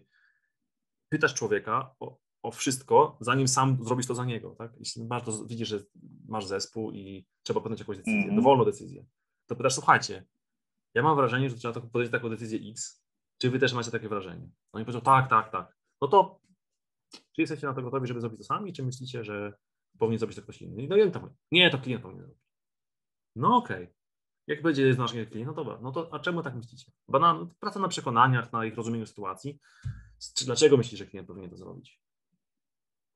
No bo to chyba wymaga informacji od tego i tego, tego człowieka. Okej, okay, a słuchajcie, a co by było, gdybyśmy my mieli te informacje? Gdybyśmy zdobyli je w jakiś inny sposób? No to może byśmy mogli. No okej, okay, no to słuchajcie, czy jak, czy jak ja wam zdobędę te informacje, to wy to podejmiecie decyzję? Tak, tak, pewnie. No już, masz z głowy. Oni coś już, coś mhm. już, coś już wzięli dla siebie. Pomijam już to, mówię, no, no to może brzmi śmiesznie ta, ta rozmowa, tak, ale, ale no tak, zwłaszcza mówię, zwłaszcza z ludźmi, którzy są mniej doświadczeni w biznesie albo, albo w pracy w tej konkretnej firmie, albo są nauczeni tego, żeby samemu podejmować decyzje, samemu zdobywać informacje, samemu wyciągać wnioski. Trzeba po prostu powolutku ich uczyć refleksji, wnioskowania, analizowania, co właściwie są gotowi zrobić, a co nie. I ludzie często sami powiedzą. Część mhm. ludzi w ogóle się rzuci. Może być tak, że nawet jedna osoba w zespole bardzo chętnie to poprowadzi, tylko co się boi, nie wie, że może. Ludzie często nie wiedzą, że mają bardzo duży poziom tak, autonomii realnej i że mhm. management i klient będzie ich kochał, jak to zrobią, tylko ludzie nie wiedzą. Trzeba ich po prostu dać im impuls. Pokazać raz, dwa, trzy, że to zrobią. Powiedzieć, słuchaj, może ty pora być odpowiedzialny w ogóle za, zawsze za wszystkie tego typu decyzje. Pomożemy mhm. ci, damy ci wsparcie, ratyfikujemy to klienta. No może okay. w sumie. Więc co, powoli się będziemy zbliżali do końca, znaczy do, do końca tej naszej części, bo jeszcze mamy tam tak. na pytania. Więc mam do Ciebie takie jedno jeszcze zamykające. Mm, e, I no, jedną z takich rzeczy, które też zostaje wymienione w e, raporcie co gryzie PMA, było jakby wskazanie, że my mamy problemy z, ze zrozumieniem potrzeb klienta. I tak jak myśmy bardzo dużo w trakcie tej rozmowy mówili o tym, że no, ten zły klient, który zmienia, który nie wie, czego chce, który znika, ale wiesz, no to jest taki problem, to, to jest akurat taki problem, który mam wrażenie wybitnie po stronie dostawcy. Czy my w ogóle rozumiemy, e, czego ten klient chce? Bo tak jak powiedziałeś, mamy, pracujemy asocjacyjnie, każdy ma jakieś skojarzenia, każdy widzi to po swojemu. Jak się tutaj nie wyłożyć? Albo może inaczej, hmm. jak się wyłożyć najmniej, jak najmniej boleśnie? Tak? I, i zrozumieć te potrzeby. Jakie są takie, wiesz, o, to jest super pytanie. Cieszę się, cieszę się, że to pyta, bo to jest, yy, yy, tak jak mówiłem, ja pracowałem wiele lat na takich roli typu product manager albo, albo analityk biznesowy i w ogóle w tej roli założenie jest takie, że to jest rola szczególnie właśnie odpowiedzialna za to, żeby zrozumieć, o co naprawdę chodzi klientowi. Tak się mówi, o co naprawdę mm. chodzi klientowi, czego naprawdę on potrzebuje, a nie tylko co mówi. Mhm. Ja kiedyś byłem bardzo skupiony właśnie na tym. A teraz, w ostatnich latach zmieniłem trochę podejście. I to się w ogóle wiąże z tym, co jeszcze chciałem nawiązać wcześniej, to może zrobię dwa w jednym, bo to jest bardzo podobna sytuacja. Yy, bo tam już mówiłem, że chciałem wrócić do tej jednej kwestii, czyli co zrobić, kiedy klient nam, mamy wąskie gardło, klient nam nie mówi tego, co mamy robić i nie mamy mm -hmm. decyzyjności. No i powiedzmy, że mamy, jak mamy łączników, oni nam załatwią, to super, co nam nie załatwią. Więc tu może, bo, bo mówię, tam to jest dużo, dużo różnych narzędzi i sposobów, żeby sobie z tym poradzić, ale jedną rzecz, którą trzeba zrobić, to trzeba zastanowić się, za co my właściwie jesteśmy odpowiedzialni jako dostawca. Mhm. Jeżeli na przykład klient potrzebuje, weź, uprośćmy bardzo, przychodzi nas klient w salonie samochodowym, ok? To, to jakaś banalna metafora, ale myślę, że, do, że do, dobrze to zilustruje, o co, chodzi, co mi chodzi. Przychodzi nas klient i mówi, chce czerwone auto. Hmm? Mhm. I my mamy z tyłu Ferrari, i Fiacika. Nawet nie będzie Fiacik 500, fajny Fiacik. Mhm. I my sprzedamy klientowi Ferrari. A klient y, zawsze jedzie po mieście. Tam są ma kiepskie drogi w ogóle w tym mieście, żeby jakieś, nie wiem, w, miejscu, gdzie po prostu nie ma super jakichś autostrad i tak dalej. Ten kabriolet mi się nie przydaje, bo jest deszczowy klimat. Polska. No. I tak dalej, nie? na przykład. Y, to no to czy myśmy zrobili, no, daliśmy klientowi to, co chciał, powiedział, czerwone auto, ale w sumie to chyba ten, nawet ten Fiat 500 byłby dla niego lepszy. Tańszy w utrzymaniu, bardziej dostosowany do warunków i tak dalej, nie? Mhm. Strzelam, nie, nie wiem szczerze mówiąc, jakie, jakie zawieszenie ma Ferrari, ale powiedzmy, że, że, że nie będzie, że gorsze, gorsze, gorzej dopasowane. No i teraz pytanie jest takie, jeśli ten sprzedawca, bo tu mówię o takiej bezpośredniej sytuacji, gdzie już nie ma w ogóle zespołu, tak ten sprzedawca po prostu na, mhm. nawinął klientowi makaron na uszy i sprzedam mu tego, to Ferrari, to czy to źle, czy dobrze? Ja myślę, że wielu ludzi powiedziałoby źle, bo ten człowiek, wykorzystałeś go, ten człowiek tak naprawdę po, potrzebował tego Fiacika, on byłby tańszy, lepszy i tak dalej. A ja myślę, że na jakimś poziomie, tak to jest etyczne, zastanawiać się, co naprawdę potrzebuje klient i tak dalej, ale gdzieś to się musi skończyć, to takie doszukiwanie się, że tam z tyłu jest coś mhm. tego, co jest, co jest jeszcze, jeszcze cenniejsze, jeszcze lepsze. Nie, nie robić klientowi za dobrze, mówiąc kolokwialnie, tak, tak? Że tak. cały czas próbujemy go zbyt mocno uszczęśliwić. Na przykład, na przykład. Szczególnie dlatego, mówię, jeśli konsekwencje błędu, błędnego zrozumienia, o co właściwie chodzi, są duże, na przykład klient już z nami pracuje, a my teraz i my zaczynamy, podej- mamy, mamy wątpliwości, czy to na pewno jest to. Mamy naprawdę wątpliwości. Nie? Czyli my, mhm. przypadkiem, czy, my dobrze rozumiemy, po co robimy te feature, bo to, to co do mnie w software'ze, tak, te, te funkcje, bo to nam nie pasuje do tego, co klient mówił. To coś jest nie tak. I my tego nie zgłosimy, no to to jest moim zdaniem jakaś forma nieetycznego zachowania i faktycznie potencjalnie działania mhm. na klienta, zwłaszcza jeśli widzimy, że stawka jest wysoka. To tam bym się upewniał, nie? Próbował sparafrazować, skąd mamy te wątpliwości, dlaczego wyjaśnić na podstawie naszych doświadczeń, rozumienia sytuacji i tak dalej, opowiedzieć i upewnić się, czy klient tak samo rozumie, jak my tę sytuację, czy też jednak nie. I, i czy nas sprowadzi na ziemię i powie, stary, rozumiemy, ale myśleliśmy o tym, to jednak jest tak, jak mamy, ma być tak, jak mówiliśmy. OK. Natomiast jeżeli to jest tak, że my używamy coraz więcej narzędzi i rozmów i cały czas próbujemy dojść, dojść drugiego dnia i upewnić, ale czy na pewno to Wam pomoże, to ja nie wiem, czy to jest najlepsza droga, bo to znowu jest takie zgadywanie, że z góry my wszystko przewidzimy. Ja wolałbym mhm. podejście, zbudujmy coś, odpalmy po dwóch tygodniach prototyp, czy po miesiącu prototyp czegoś, pokażmy komu trzeba, albo dajmy do użytkowników, albo do klienta końcowego, albo do tego y, biznes usera, y, w, czy tam jakiegoś udziałowca, nie wiem, w naradzie nadzorczej, albo w steering committee, albo y, nie wiem, tego człowieka w dziale, dziale obsługi klienta, który ma używać tego czegoś, co, co nie właśnie tworzymy niech oni powiedzą, czy to jest dobrą stroną, niech oni ujawnią preferencje. Bo to jest kwestia właśnie mhm. deklaracje versus ujawnione preferencje. Ja myślę, że ludzie zauważyli właśnie, często powstaje, powstają rozwiązania w trakcie projektu, które są bez sensu, bo to jest prawdziwy problem, czyli mnóstwo jest marnotrawstwa polegające na tym, że budujemy nie to, co się przyda. Ale jeśli mhm. im, dalej, im, im, mamy mniejszą wiedzę o organizacji klienta, im większą, im mniejszą mamy, mniejszą widoczność, mniej mamy tego, tych łączników, wcześniej jest na etapie projektu i tak dalej, tym moim zdaniem mamy generalnie mniejszą odpowiedzialność za taki gruby błąd. Odpowiedzialność. W związku z tym, żeby się, chodzi mi o to, żeby mm-hmm. ludzie, żeby się nie spać, żeby nie tworzyć sobie wewnętrznej presji. Ja jeszcze nie jestem pewien, czy to jest na pewno to. I muszę się upewnić. Bo wszyscy, I mówię, jak to jest duża stawka, mm-hmm. bo pewne decyzje powodują, że nie da się z nich wycofać, to trzeba uświadomić klientowi, słuchajcie, zrobiliśmy taką, taką analizę, z niej wynika to i to i to. Czy możemy poświęcić jeszcze x zasobów czasu, czegoś, żeby, żeby zrobić coś jeszcze ekstra, żeby nie wiem, przekonać się, co by, co, co by było gdyby. I jakieś tam scenariusze mm -hmm. porozważać inne, może to będzie lepsze. Okej, okay, możemy to robić, ale nie bawmy się, że do końca świata musimy po prostu odkrywać pod kamie każdym kamieniem, czy tam nie ma ukrytego czegoś innego, bo tak naprawdę to jest odpowiedzialność no, zazwyczaj kogoś po stronie, po stronie klienta. I tak samo jest to kwestią, kiedy na klient nam nie daje wymagań, albo szczegółowych wymagań, albo w ogóle ma wąskie gardło, albo cokolwiek innego. No to rzeczywiście to, to może być problem, bo może być tak, że my jesteśmy kontraktowo zobligowani, żeby iść do przodu. Nie możemy mieć przestojów, bo my, my za nie zapłacimy, a nie klient. No i to jest nasz problem komercyjny, modelu komercyjnego, rozliczania projektu, czy, czy umowy i tak dalej. I tu sobie strzeliliśmy stopę, jeśli na, jesteśmy nieodporni na wąskie gardło po stronie klienta. Więc jedno z fundamentów, moim zdaniem, dla kierownika projektu jest co będzie, jak będą wąskie gardła, gdzie one mogą wystąpić. Jeden z fundamentalnych jest to, że klient nam nie będzie na bieżąco dostarczał informacji, które potrzebujemy.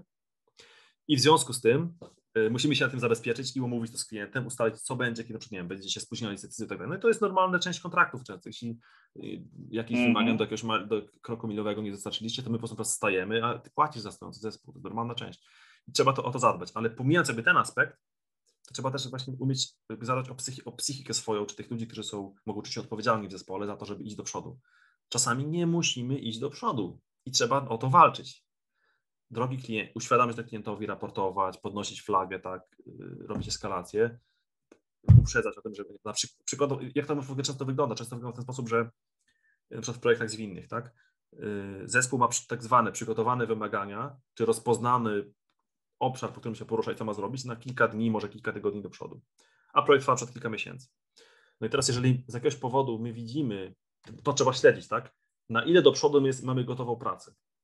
Jeśli ten czas, mamy jakiś bufor, nie wiem, średnio 3 dni albo 5 dni albo 2 tygodnie, no to jeżeli teraz widzimy, że ten, z jakiegoś powodu ten bufor zaczyna się wyczerpywać, tej gotowej pracy, nie możemy i zaczynamy mm. mieć bloka, blokery na tym, to, to jest jakby wąskie karto w procesie, tak?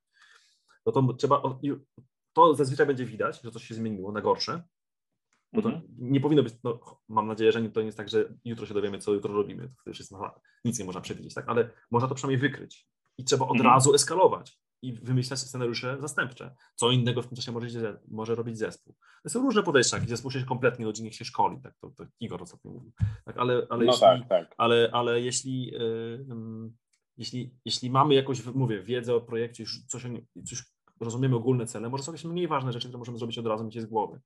Może, yy, a może właśnie no, trzeba po prostu zrobić twardą eskalację, powiedzieć, słuchajcie, projekt jest zagrożony, termin, budżet, coś tam jest zagrożony, to jest sprawa dla PM-a, nie wiem, do tej komitetu sterującego, czy, czy managementu którejś z firm, tak, czy organizacji.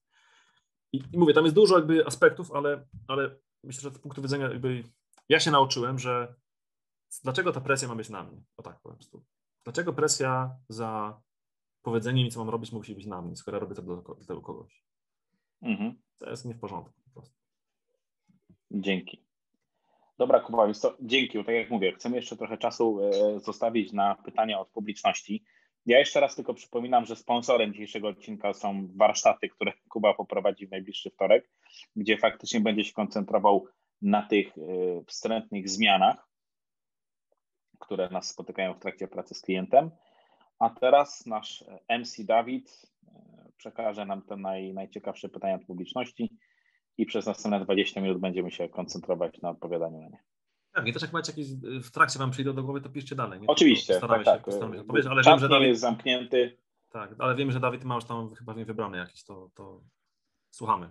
Mam, mam, także e, lecimy po kolei. Pytanie od Grześka e, w odniesieniu do braku, decyzy, do braku decyzyjności. Czy można to rozegrać na etapie umowy? To znaczy, gwarantujemy sobie, że klient musi decydować maksymalnie dwa dni i zapewnia nam to, zapewnia nam dostępność kluczowych zasobów.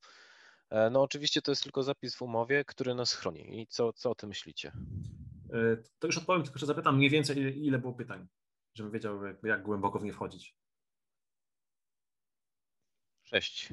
Sześć. Okej, okay, dobra, to no chwilkę mamy. Okej, okay, czyli tak, czyli sytuacja jest taka, że yy, czy możemy umownie rozwiązać kwestię wiem, reaktywności klienta, tak? I de, podejmowania decyzji, dawania nam informacji. E, no to dam e, klasyczną odpowiedź i tak, i nie.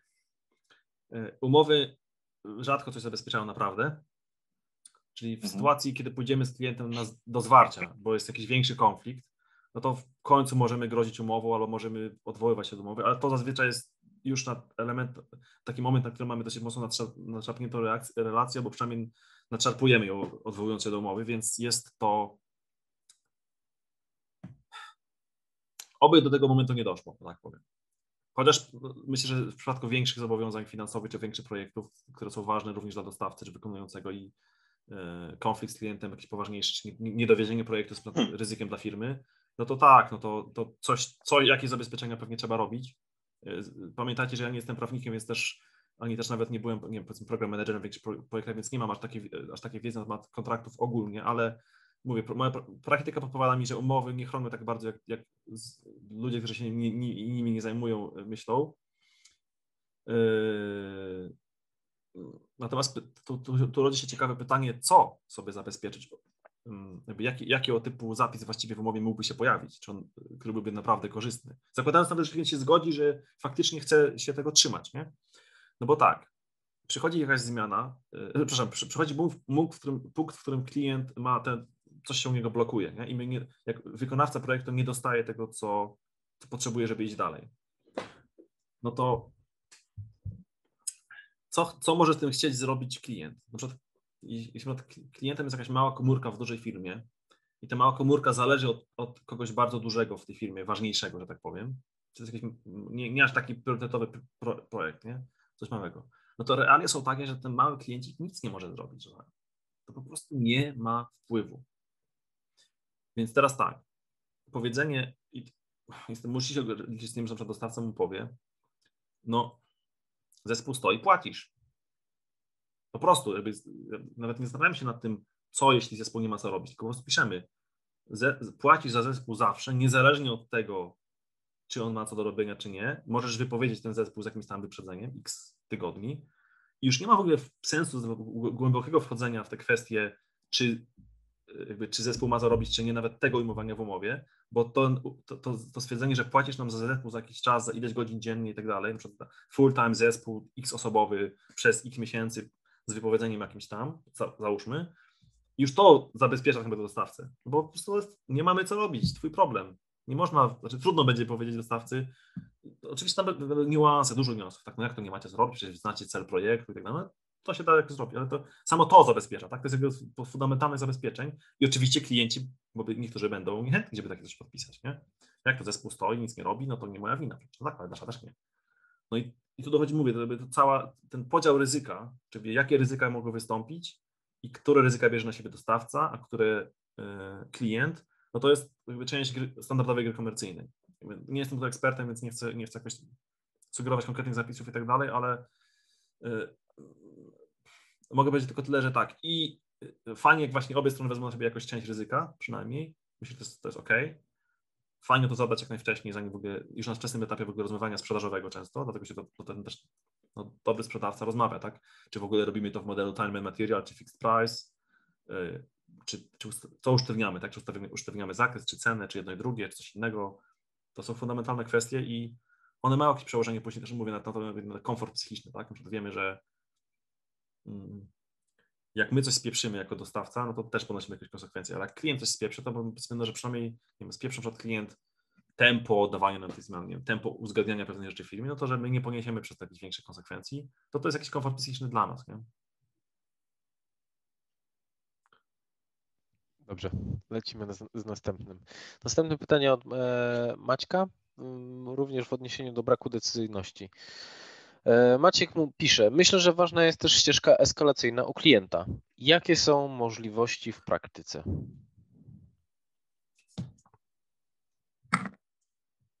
Och, to trochę zależy od chyba stanowiska, w jakim jesteśmy. Jeśli ktoś jest pro, kierownik projektu, to ma inne możliwości niż człowiek. Dobra, ale dobra, weźmy taki, uprośmy w takim razie. Załóżmy, że zespół projektowy i jego kierownik to jest wszystko jedna jednostka razem, ok? I teraz oni potrzebują wyeskalować coś, tak? tak y, jakie są możliwości w praktyce? E, najbardziej banalna jest zwiększenie widoczności problemu, nawet bez takiego czegoś mówienia, że jest problem jakiś i mówienia, zrób coś, proszę.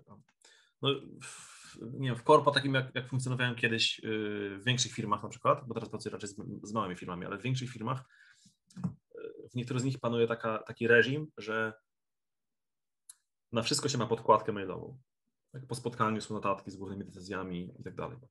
No i kiedy to istnieje w ogóle, czyli w ogóle mamy, mamy informacje w formie pisemnej, które są formą takich y, częściowych kontraktów po każdym spotkaniu, po każdych decyzjach i tak dalej, i z jakimś zapisem historii projektu czy, czy prac, które robimy.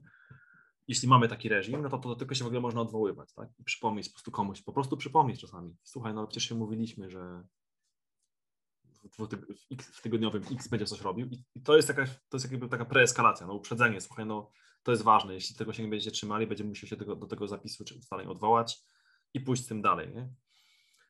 E, trudno też eskalować, jeśli nie mamy yy, faktycznego wpływu, na przykład nikt nas nie posłucha, tak? Więc trzeba mieć też zaplecze i to zaplecze trzeba mieć wcześniej przygotowane. Co jest zapleczem?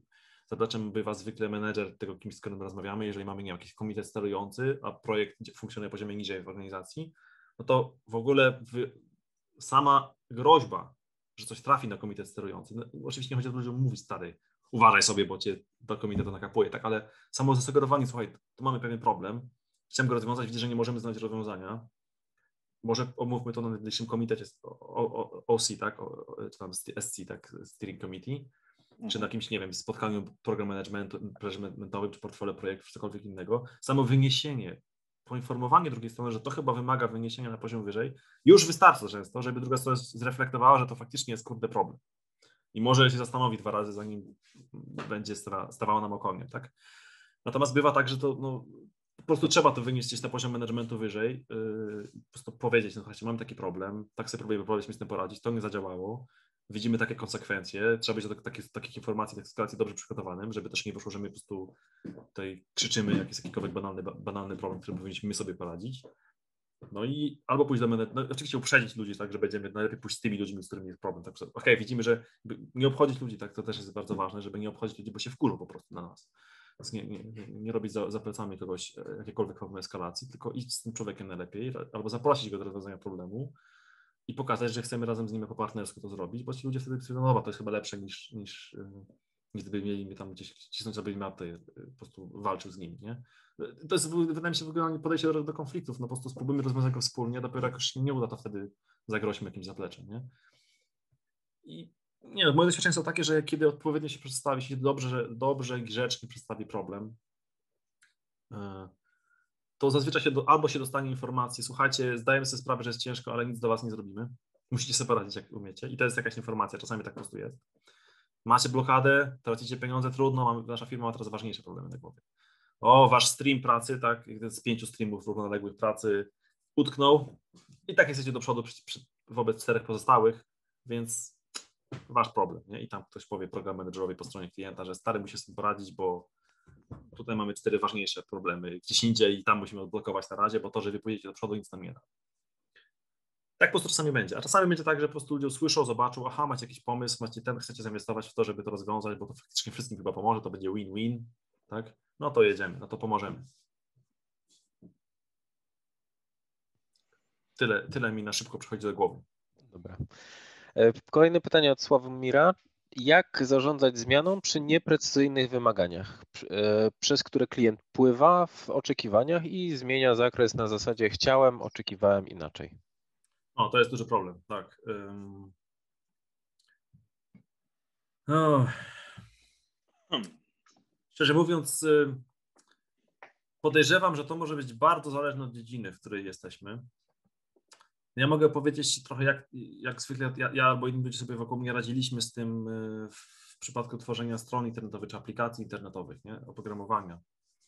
Słowek podpowiada, że IT. IT, okej, okay, no, to, no to w IT tak, to, to jest bardzo częsty problem, bo, bo tak naprawdę są tylko dwa poziomy moim zdaniem specyfikacji, czyli tak, wymagań, wymagania ogólne albo działający kod. Wszystko pomiędzy to jest tylko iluzja, którą mamy możemy mieć trochę bardziej dokładne wymagania, trochę mniej, ale tam zawsze jest duże pole do interpretacji. Poziom jakości wykonania czegoś może być bardzo różny, o ile nie mamy na przykład, nie wiem, gotowych designów graficznych, projektów graficznych dokładnie, jak to ma wyglądać i szczegółowego opisu krok po kroku wszystkich funkcji, tam zawsze jest pole do popisu, a to zazwyczaj powstaje dosyć późno albo jest bardzo kosztowne do wytworzenia, nie wszyscy chcą od razu to robić, nie? więc to powstaje w trakcie projektu, na żywo i, i, i jest z tego problem pomijając nawet przez chwilę aspekty y, modelu biznesowego, załóżmy, że klient, bo wiecie, jeśli klient pracuje w time material, znaczy model projekt pracuje w time material w takim modelu, że tyle, ile my pracowaliśmy, tyle zapłacić drogi kliencie i, i dowiemy się pod koniec projektu, pomijając te niuanse, że no jakiś tam harmonogram jest, budżet jest i trzeba się tego trzymać, to to i tak nie jest jeszcze najgorsza sytuacja, ale już w przypadku projektów typu fixed price, gdzie e, mamy z góry określony zakres i cenę, a klient mówi, e, źle zrobiliście, to chodziło o coś innego, a nie daj Boże, jeszcze się okaże, że naprawdę chodziło o coś innego, byśmy zrobili błąd, no to jest rzeczywiście trudna sytuacja. Yy, co się sprawdza? Yy.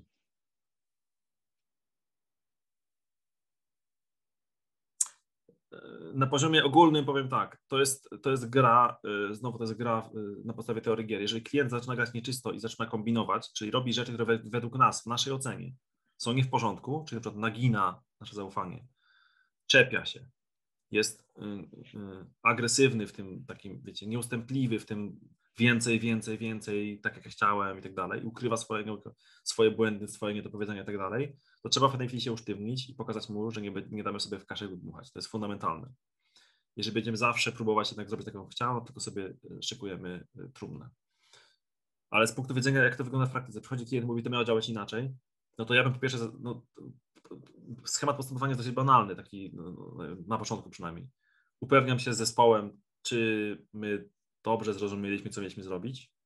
Jeśli wyjdzie na to, że my sami nie jesteśmy pewni, czy my, znaczy jeśli mamy wątpliwości na przykład, tak, czy chyba faktycznie zrobiliśmy to źle, to chyba faktycznie mogło chodzić coś innego, tylko żeśmy nie dopytali, nie przełożyliśmy się do tej analizy, czy, czy, czy przemyślenia specyfikacji, czy wymagań klienta, no to w pierwszym kolejności bym po stronie tego, to raczej może raz czy dwa zróbmy tak, jak on chce. Nie, tu bym się nie stawiał.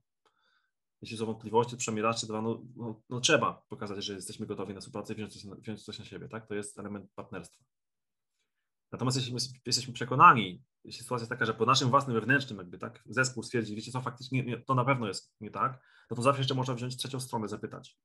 Słuchajcie, y, no kogoś innego z firmy klienta, czy możemy wspólnie do niego pójść?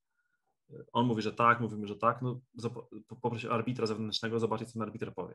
To jest po prostu też może się sprawdzić. Bo ktoś powie, wiecie co, nie, nie, to nie o to chodziło, ten, on sam nie wiedział po prostu, nie? Bo czasami tak jest, że to znowu wracamy do kwestii, że klient to nie jest jedna osoba. Bardzo często jest tak, że jakaś osoba, coś ginie w tłumaczeniu też, w, jak w głuchym telefonie i w przypadku software'u to jest nagminna sytuacja tak naprawdę, że wymagania są do pewnego stopnia tylko rozumiane, wiecie, klient, jakiś dyrektor u klienta coś potrzebuje, co wymyślił tak naprawdę jego specjalista, product owner, tak, czyli osoba, która zarządza zakresem projektu po stronie klienta, to jest jeszcze inny człowiek z innego departamentu. I tam już giną jakieś szczegóły, informacje, i potem po naszej stronie jest, nie wiem, kierownik projektu, albo analityk, albo programista, albo ktoś taki. I do, do, zanim to, to wszystko dojdzie do tego programisty, do tego specjalisty po drugiej stronie, to przychodzi tyle transformacji, że to, co powstanie, po prostu często nie jest tym, co miało być. I ten product owner się o tym dowie, bo na przykład temu powiedział, ja stary, co ty, co ty pokazujesz, to w ogóle nie tak mało wygląda. To już bywa kilka tygodni czy kilka miesięcy po tym, jak to powstało. Wszyscy już dawno zapomnieli, to zaczyna powolutku wracać. Do, ojej, coraz więcej tych zmian, coraz więcej tych zmian, bo ktoś tam w procesie po drugiej stronie stwierdził, że to nie, nie o to chodziło. No i bywa, że ta osoba to w ogóle nie jest ta osoba, która to wymyślała, nie? że odbiorca nie jest wymyślającym i odbiorca sam nie zauważa. I on jest w trudnej sytuacji, przez to my też. I wówczas no, myślę, że trzeba się też odwoływać do tego i stwierdzić, słuchajcie, na dłuższą metę chyba po prostu mieliśmy wymagania niewłaściwie opisane albo niewłaściwe osoby, bo przez to one no, za dużo zginęło po drodze. I w, jeśli jest taka możliwość, sugerowałbym, upewnienie się, czy mamy dobrego product ownera albo w dobrym trybie w ogóle uzyskać y, wymagania i nawet później, wiecie, nawet, bo to jedna zmiana to jest pan licho, problem jak to się powtarza, nie? Bo jeśli tego jest dużo, żeby to chwilę się nie rozumieliśmy, to sugeruję, że po prostu ta analiza pierwsza była błędnie zrobiona. No i to jest no, klasyka, trzeba wrócić do, do, do tablicy i przejrzeć to, to, czy naprawdę my dobrze rozumiemy, co robimy i być może zrewidować całość. I to w trybie pilnym, nie? Sławomir mówi, że macie zbieżną diagnozę. Hmm. Dobra, jeszcze dwa, dwa pytania. Paweł pyta, jak zarządzać emocjami, dokładnie mega frustracją oraz jak komunikować swoje stanowisko w sprawie, gdy w projekcie Fix Price klient na koniec chce zmian, ale nie bierze pod uwagę dodatkowych kosztów. To co w umowie dostarczone, a po dostarczeniu kręcenie nosem. O, a mogę dopytać, y, Pawle, czy chodzi o zarządzanie emocjami i frustracją, nie wiem, kierownika projektu, czy takiej osoby odpowiedzialnej za, za przekonanie klienta, odbierz już co idź, czy zespołu? Kierownika. Kierownika. A, kierownika. No okej. Okay. No to jest, to jest ta trudniejsza niestety rzecz. Y, a, tak, bo to jest ten, to zwarcie komercyjne.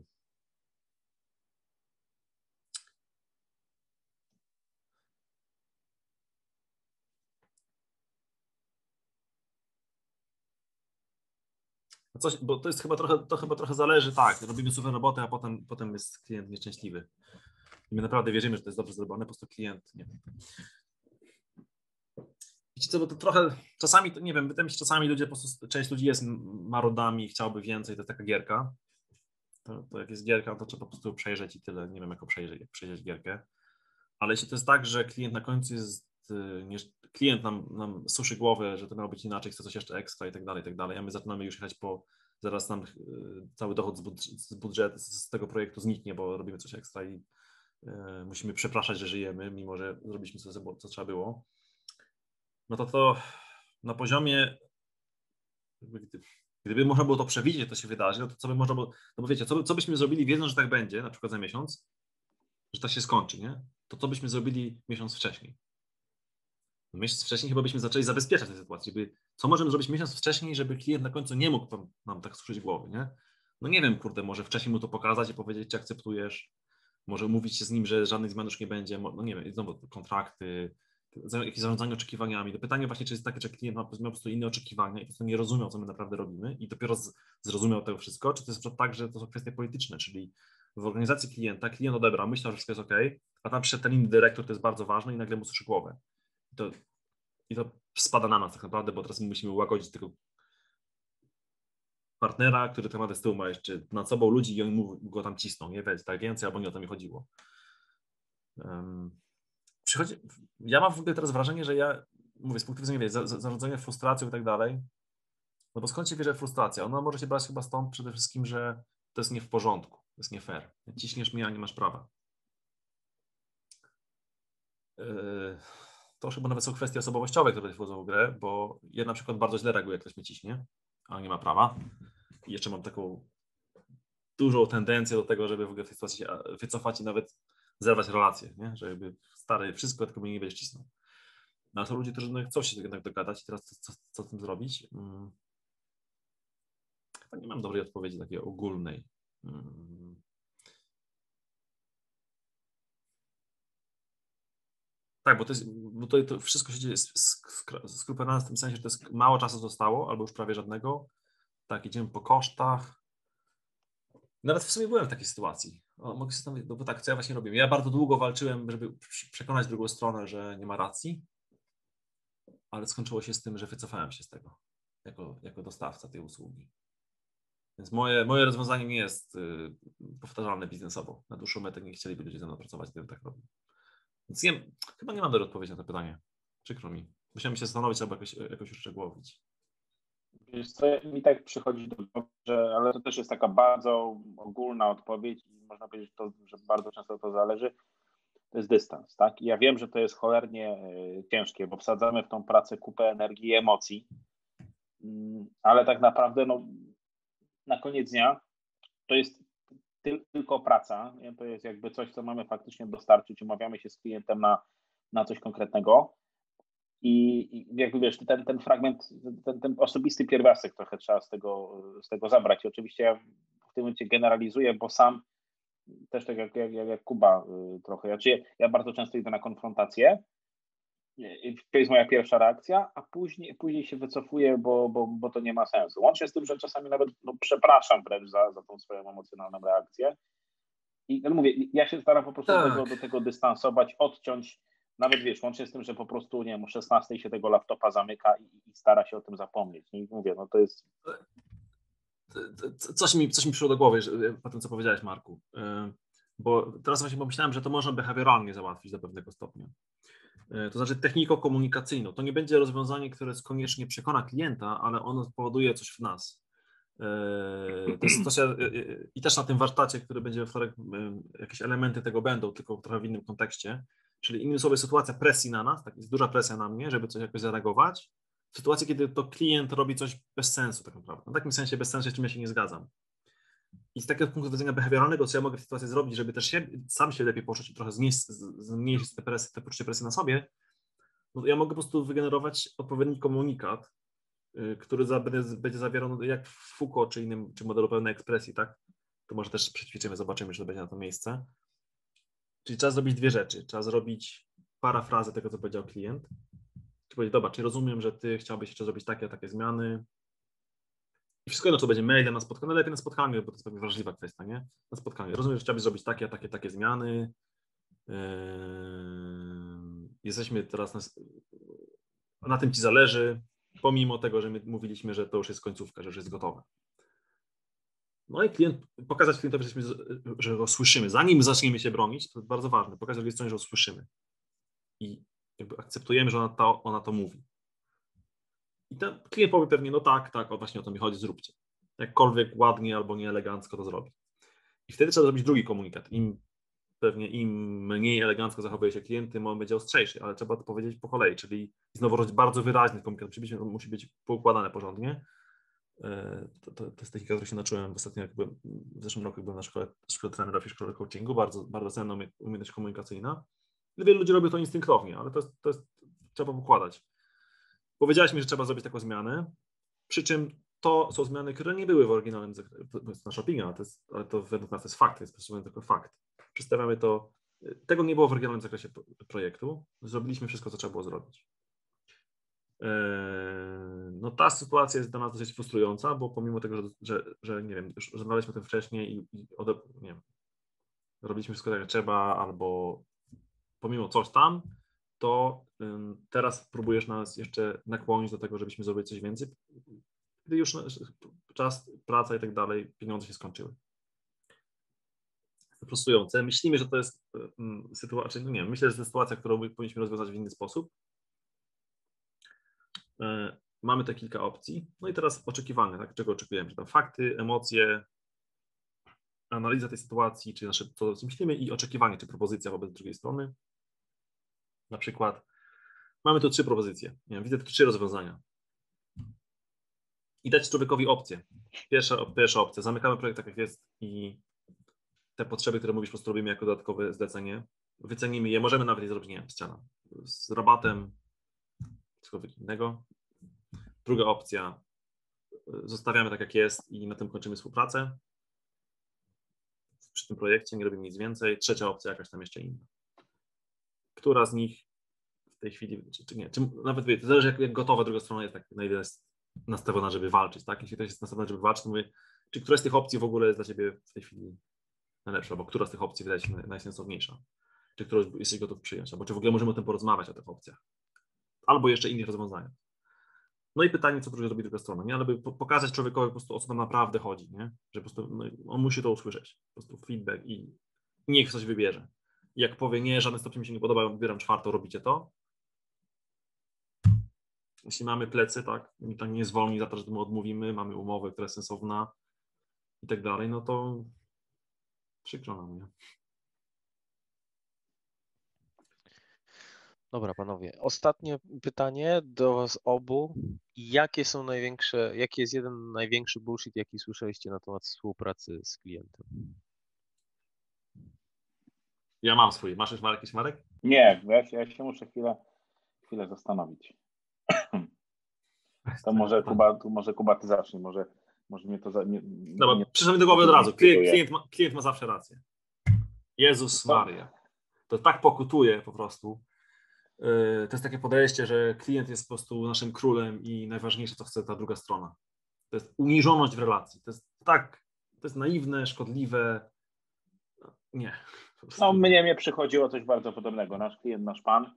O, tak, co właśnie, prawda, właśnie, tak, tak, Co prawda, tak. W, jeśli pracuje się w, w body shopach, w konsultingu, e, w time and resources, e, to czasami tak to wygląda i to niestety przestaje być bullshitem, ale na, na zdrowy rozsądek tak, to jest chyba najbardziej bullshitowe, tak, tak, Że, że klient, jest, klient jest nieomylnym. I bo oczywiście to jest tak, że zależnie od yy, siły danej, w danej branży różne grupy ludzi mają różną siłę i czasami tak jest, że w danej branży klient ma właśnie pełną, pełny wpływ i trzeba się do niego dostosować i ludzie na przykład na dole w hierarchii są bardzo przeszkodowani przez to. Ja mówię, że to jest bzdura z punktu widzenia budowania partnerskich relacji, moim zdaniem one są lepiej myśleć o tym, jak budować partnerskie relacje, a nie jak zadowolić klienta. Tak generalnie. Mm. Yy, bo partnerskie relacje long term są utrzymywalne bardziej, są sustainable dla wszystkich. Na przykład nie zwalniają nam się ludzie, nie są sfrustrowani i tworzymy generalnie trochę lepsze rzeczy. Nie, nie, nie, nie super, ale jakość jest trochę lepsza. Yy, I, i to z punktu widzenia tak, zdrowia dla mnie bardzo ważne jest to, żeby te relacje, które mamy, ludzie, którym się otaczamy w biznesie, żeby byli sensowni, żeby nam się dobrze pracowało, żebyśmy się dogadywali, a jeśli nie dogadujemy, żebyśmy byli w stanie o tym porozmawiać, a nie się tam wreszcie sobie nienawidzić i niszczyć i tak dalej. Nie? I z tego punktu widzenia to podejście klient nasz pan jest w sposób destrukcyjny. Dziękuję i zapraszam Cię też do wysłuchania pozostałych odcinków. A jeśli chcesz wziąć udział w wydarzeniu, które potem lądują tutaj jako nagrania, zapisz się do naszej zamkniętej społeczności dla liderów i menedżerów pod adresem 0bs.pl łamane przez społeczność. To tam w pierwszej kolejności umieszczamy informacje o kolejnych planowanych wydarzeniach. Pozdrowienia i do usłyszenia.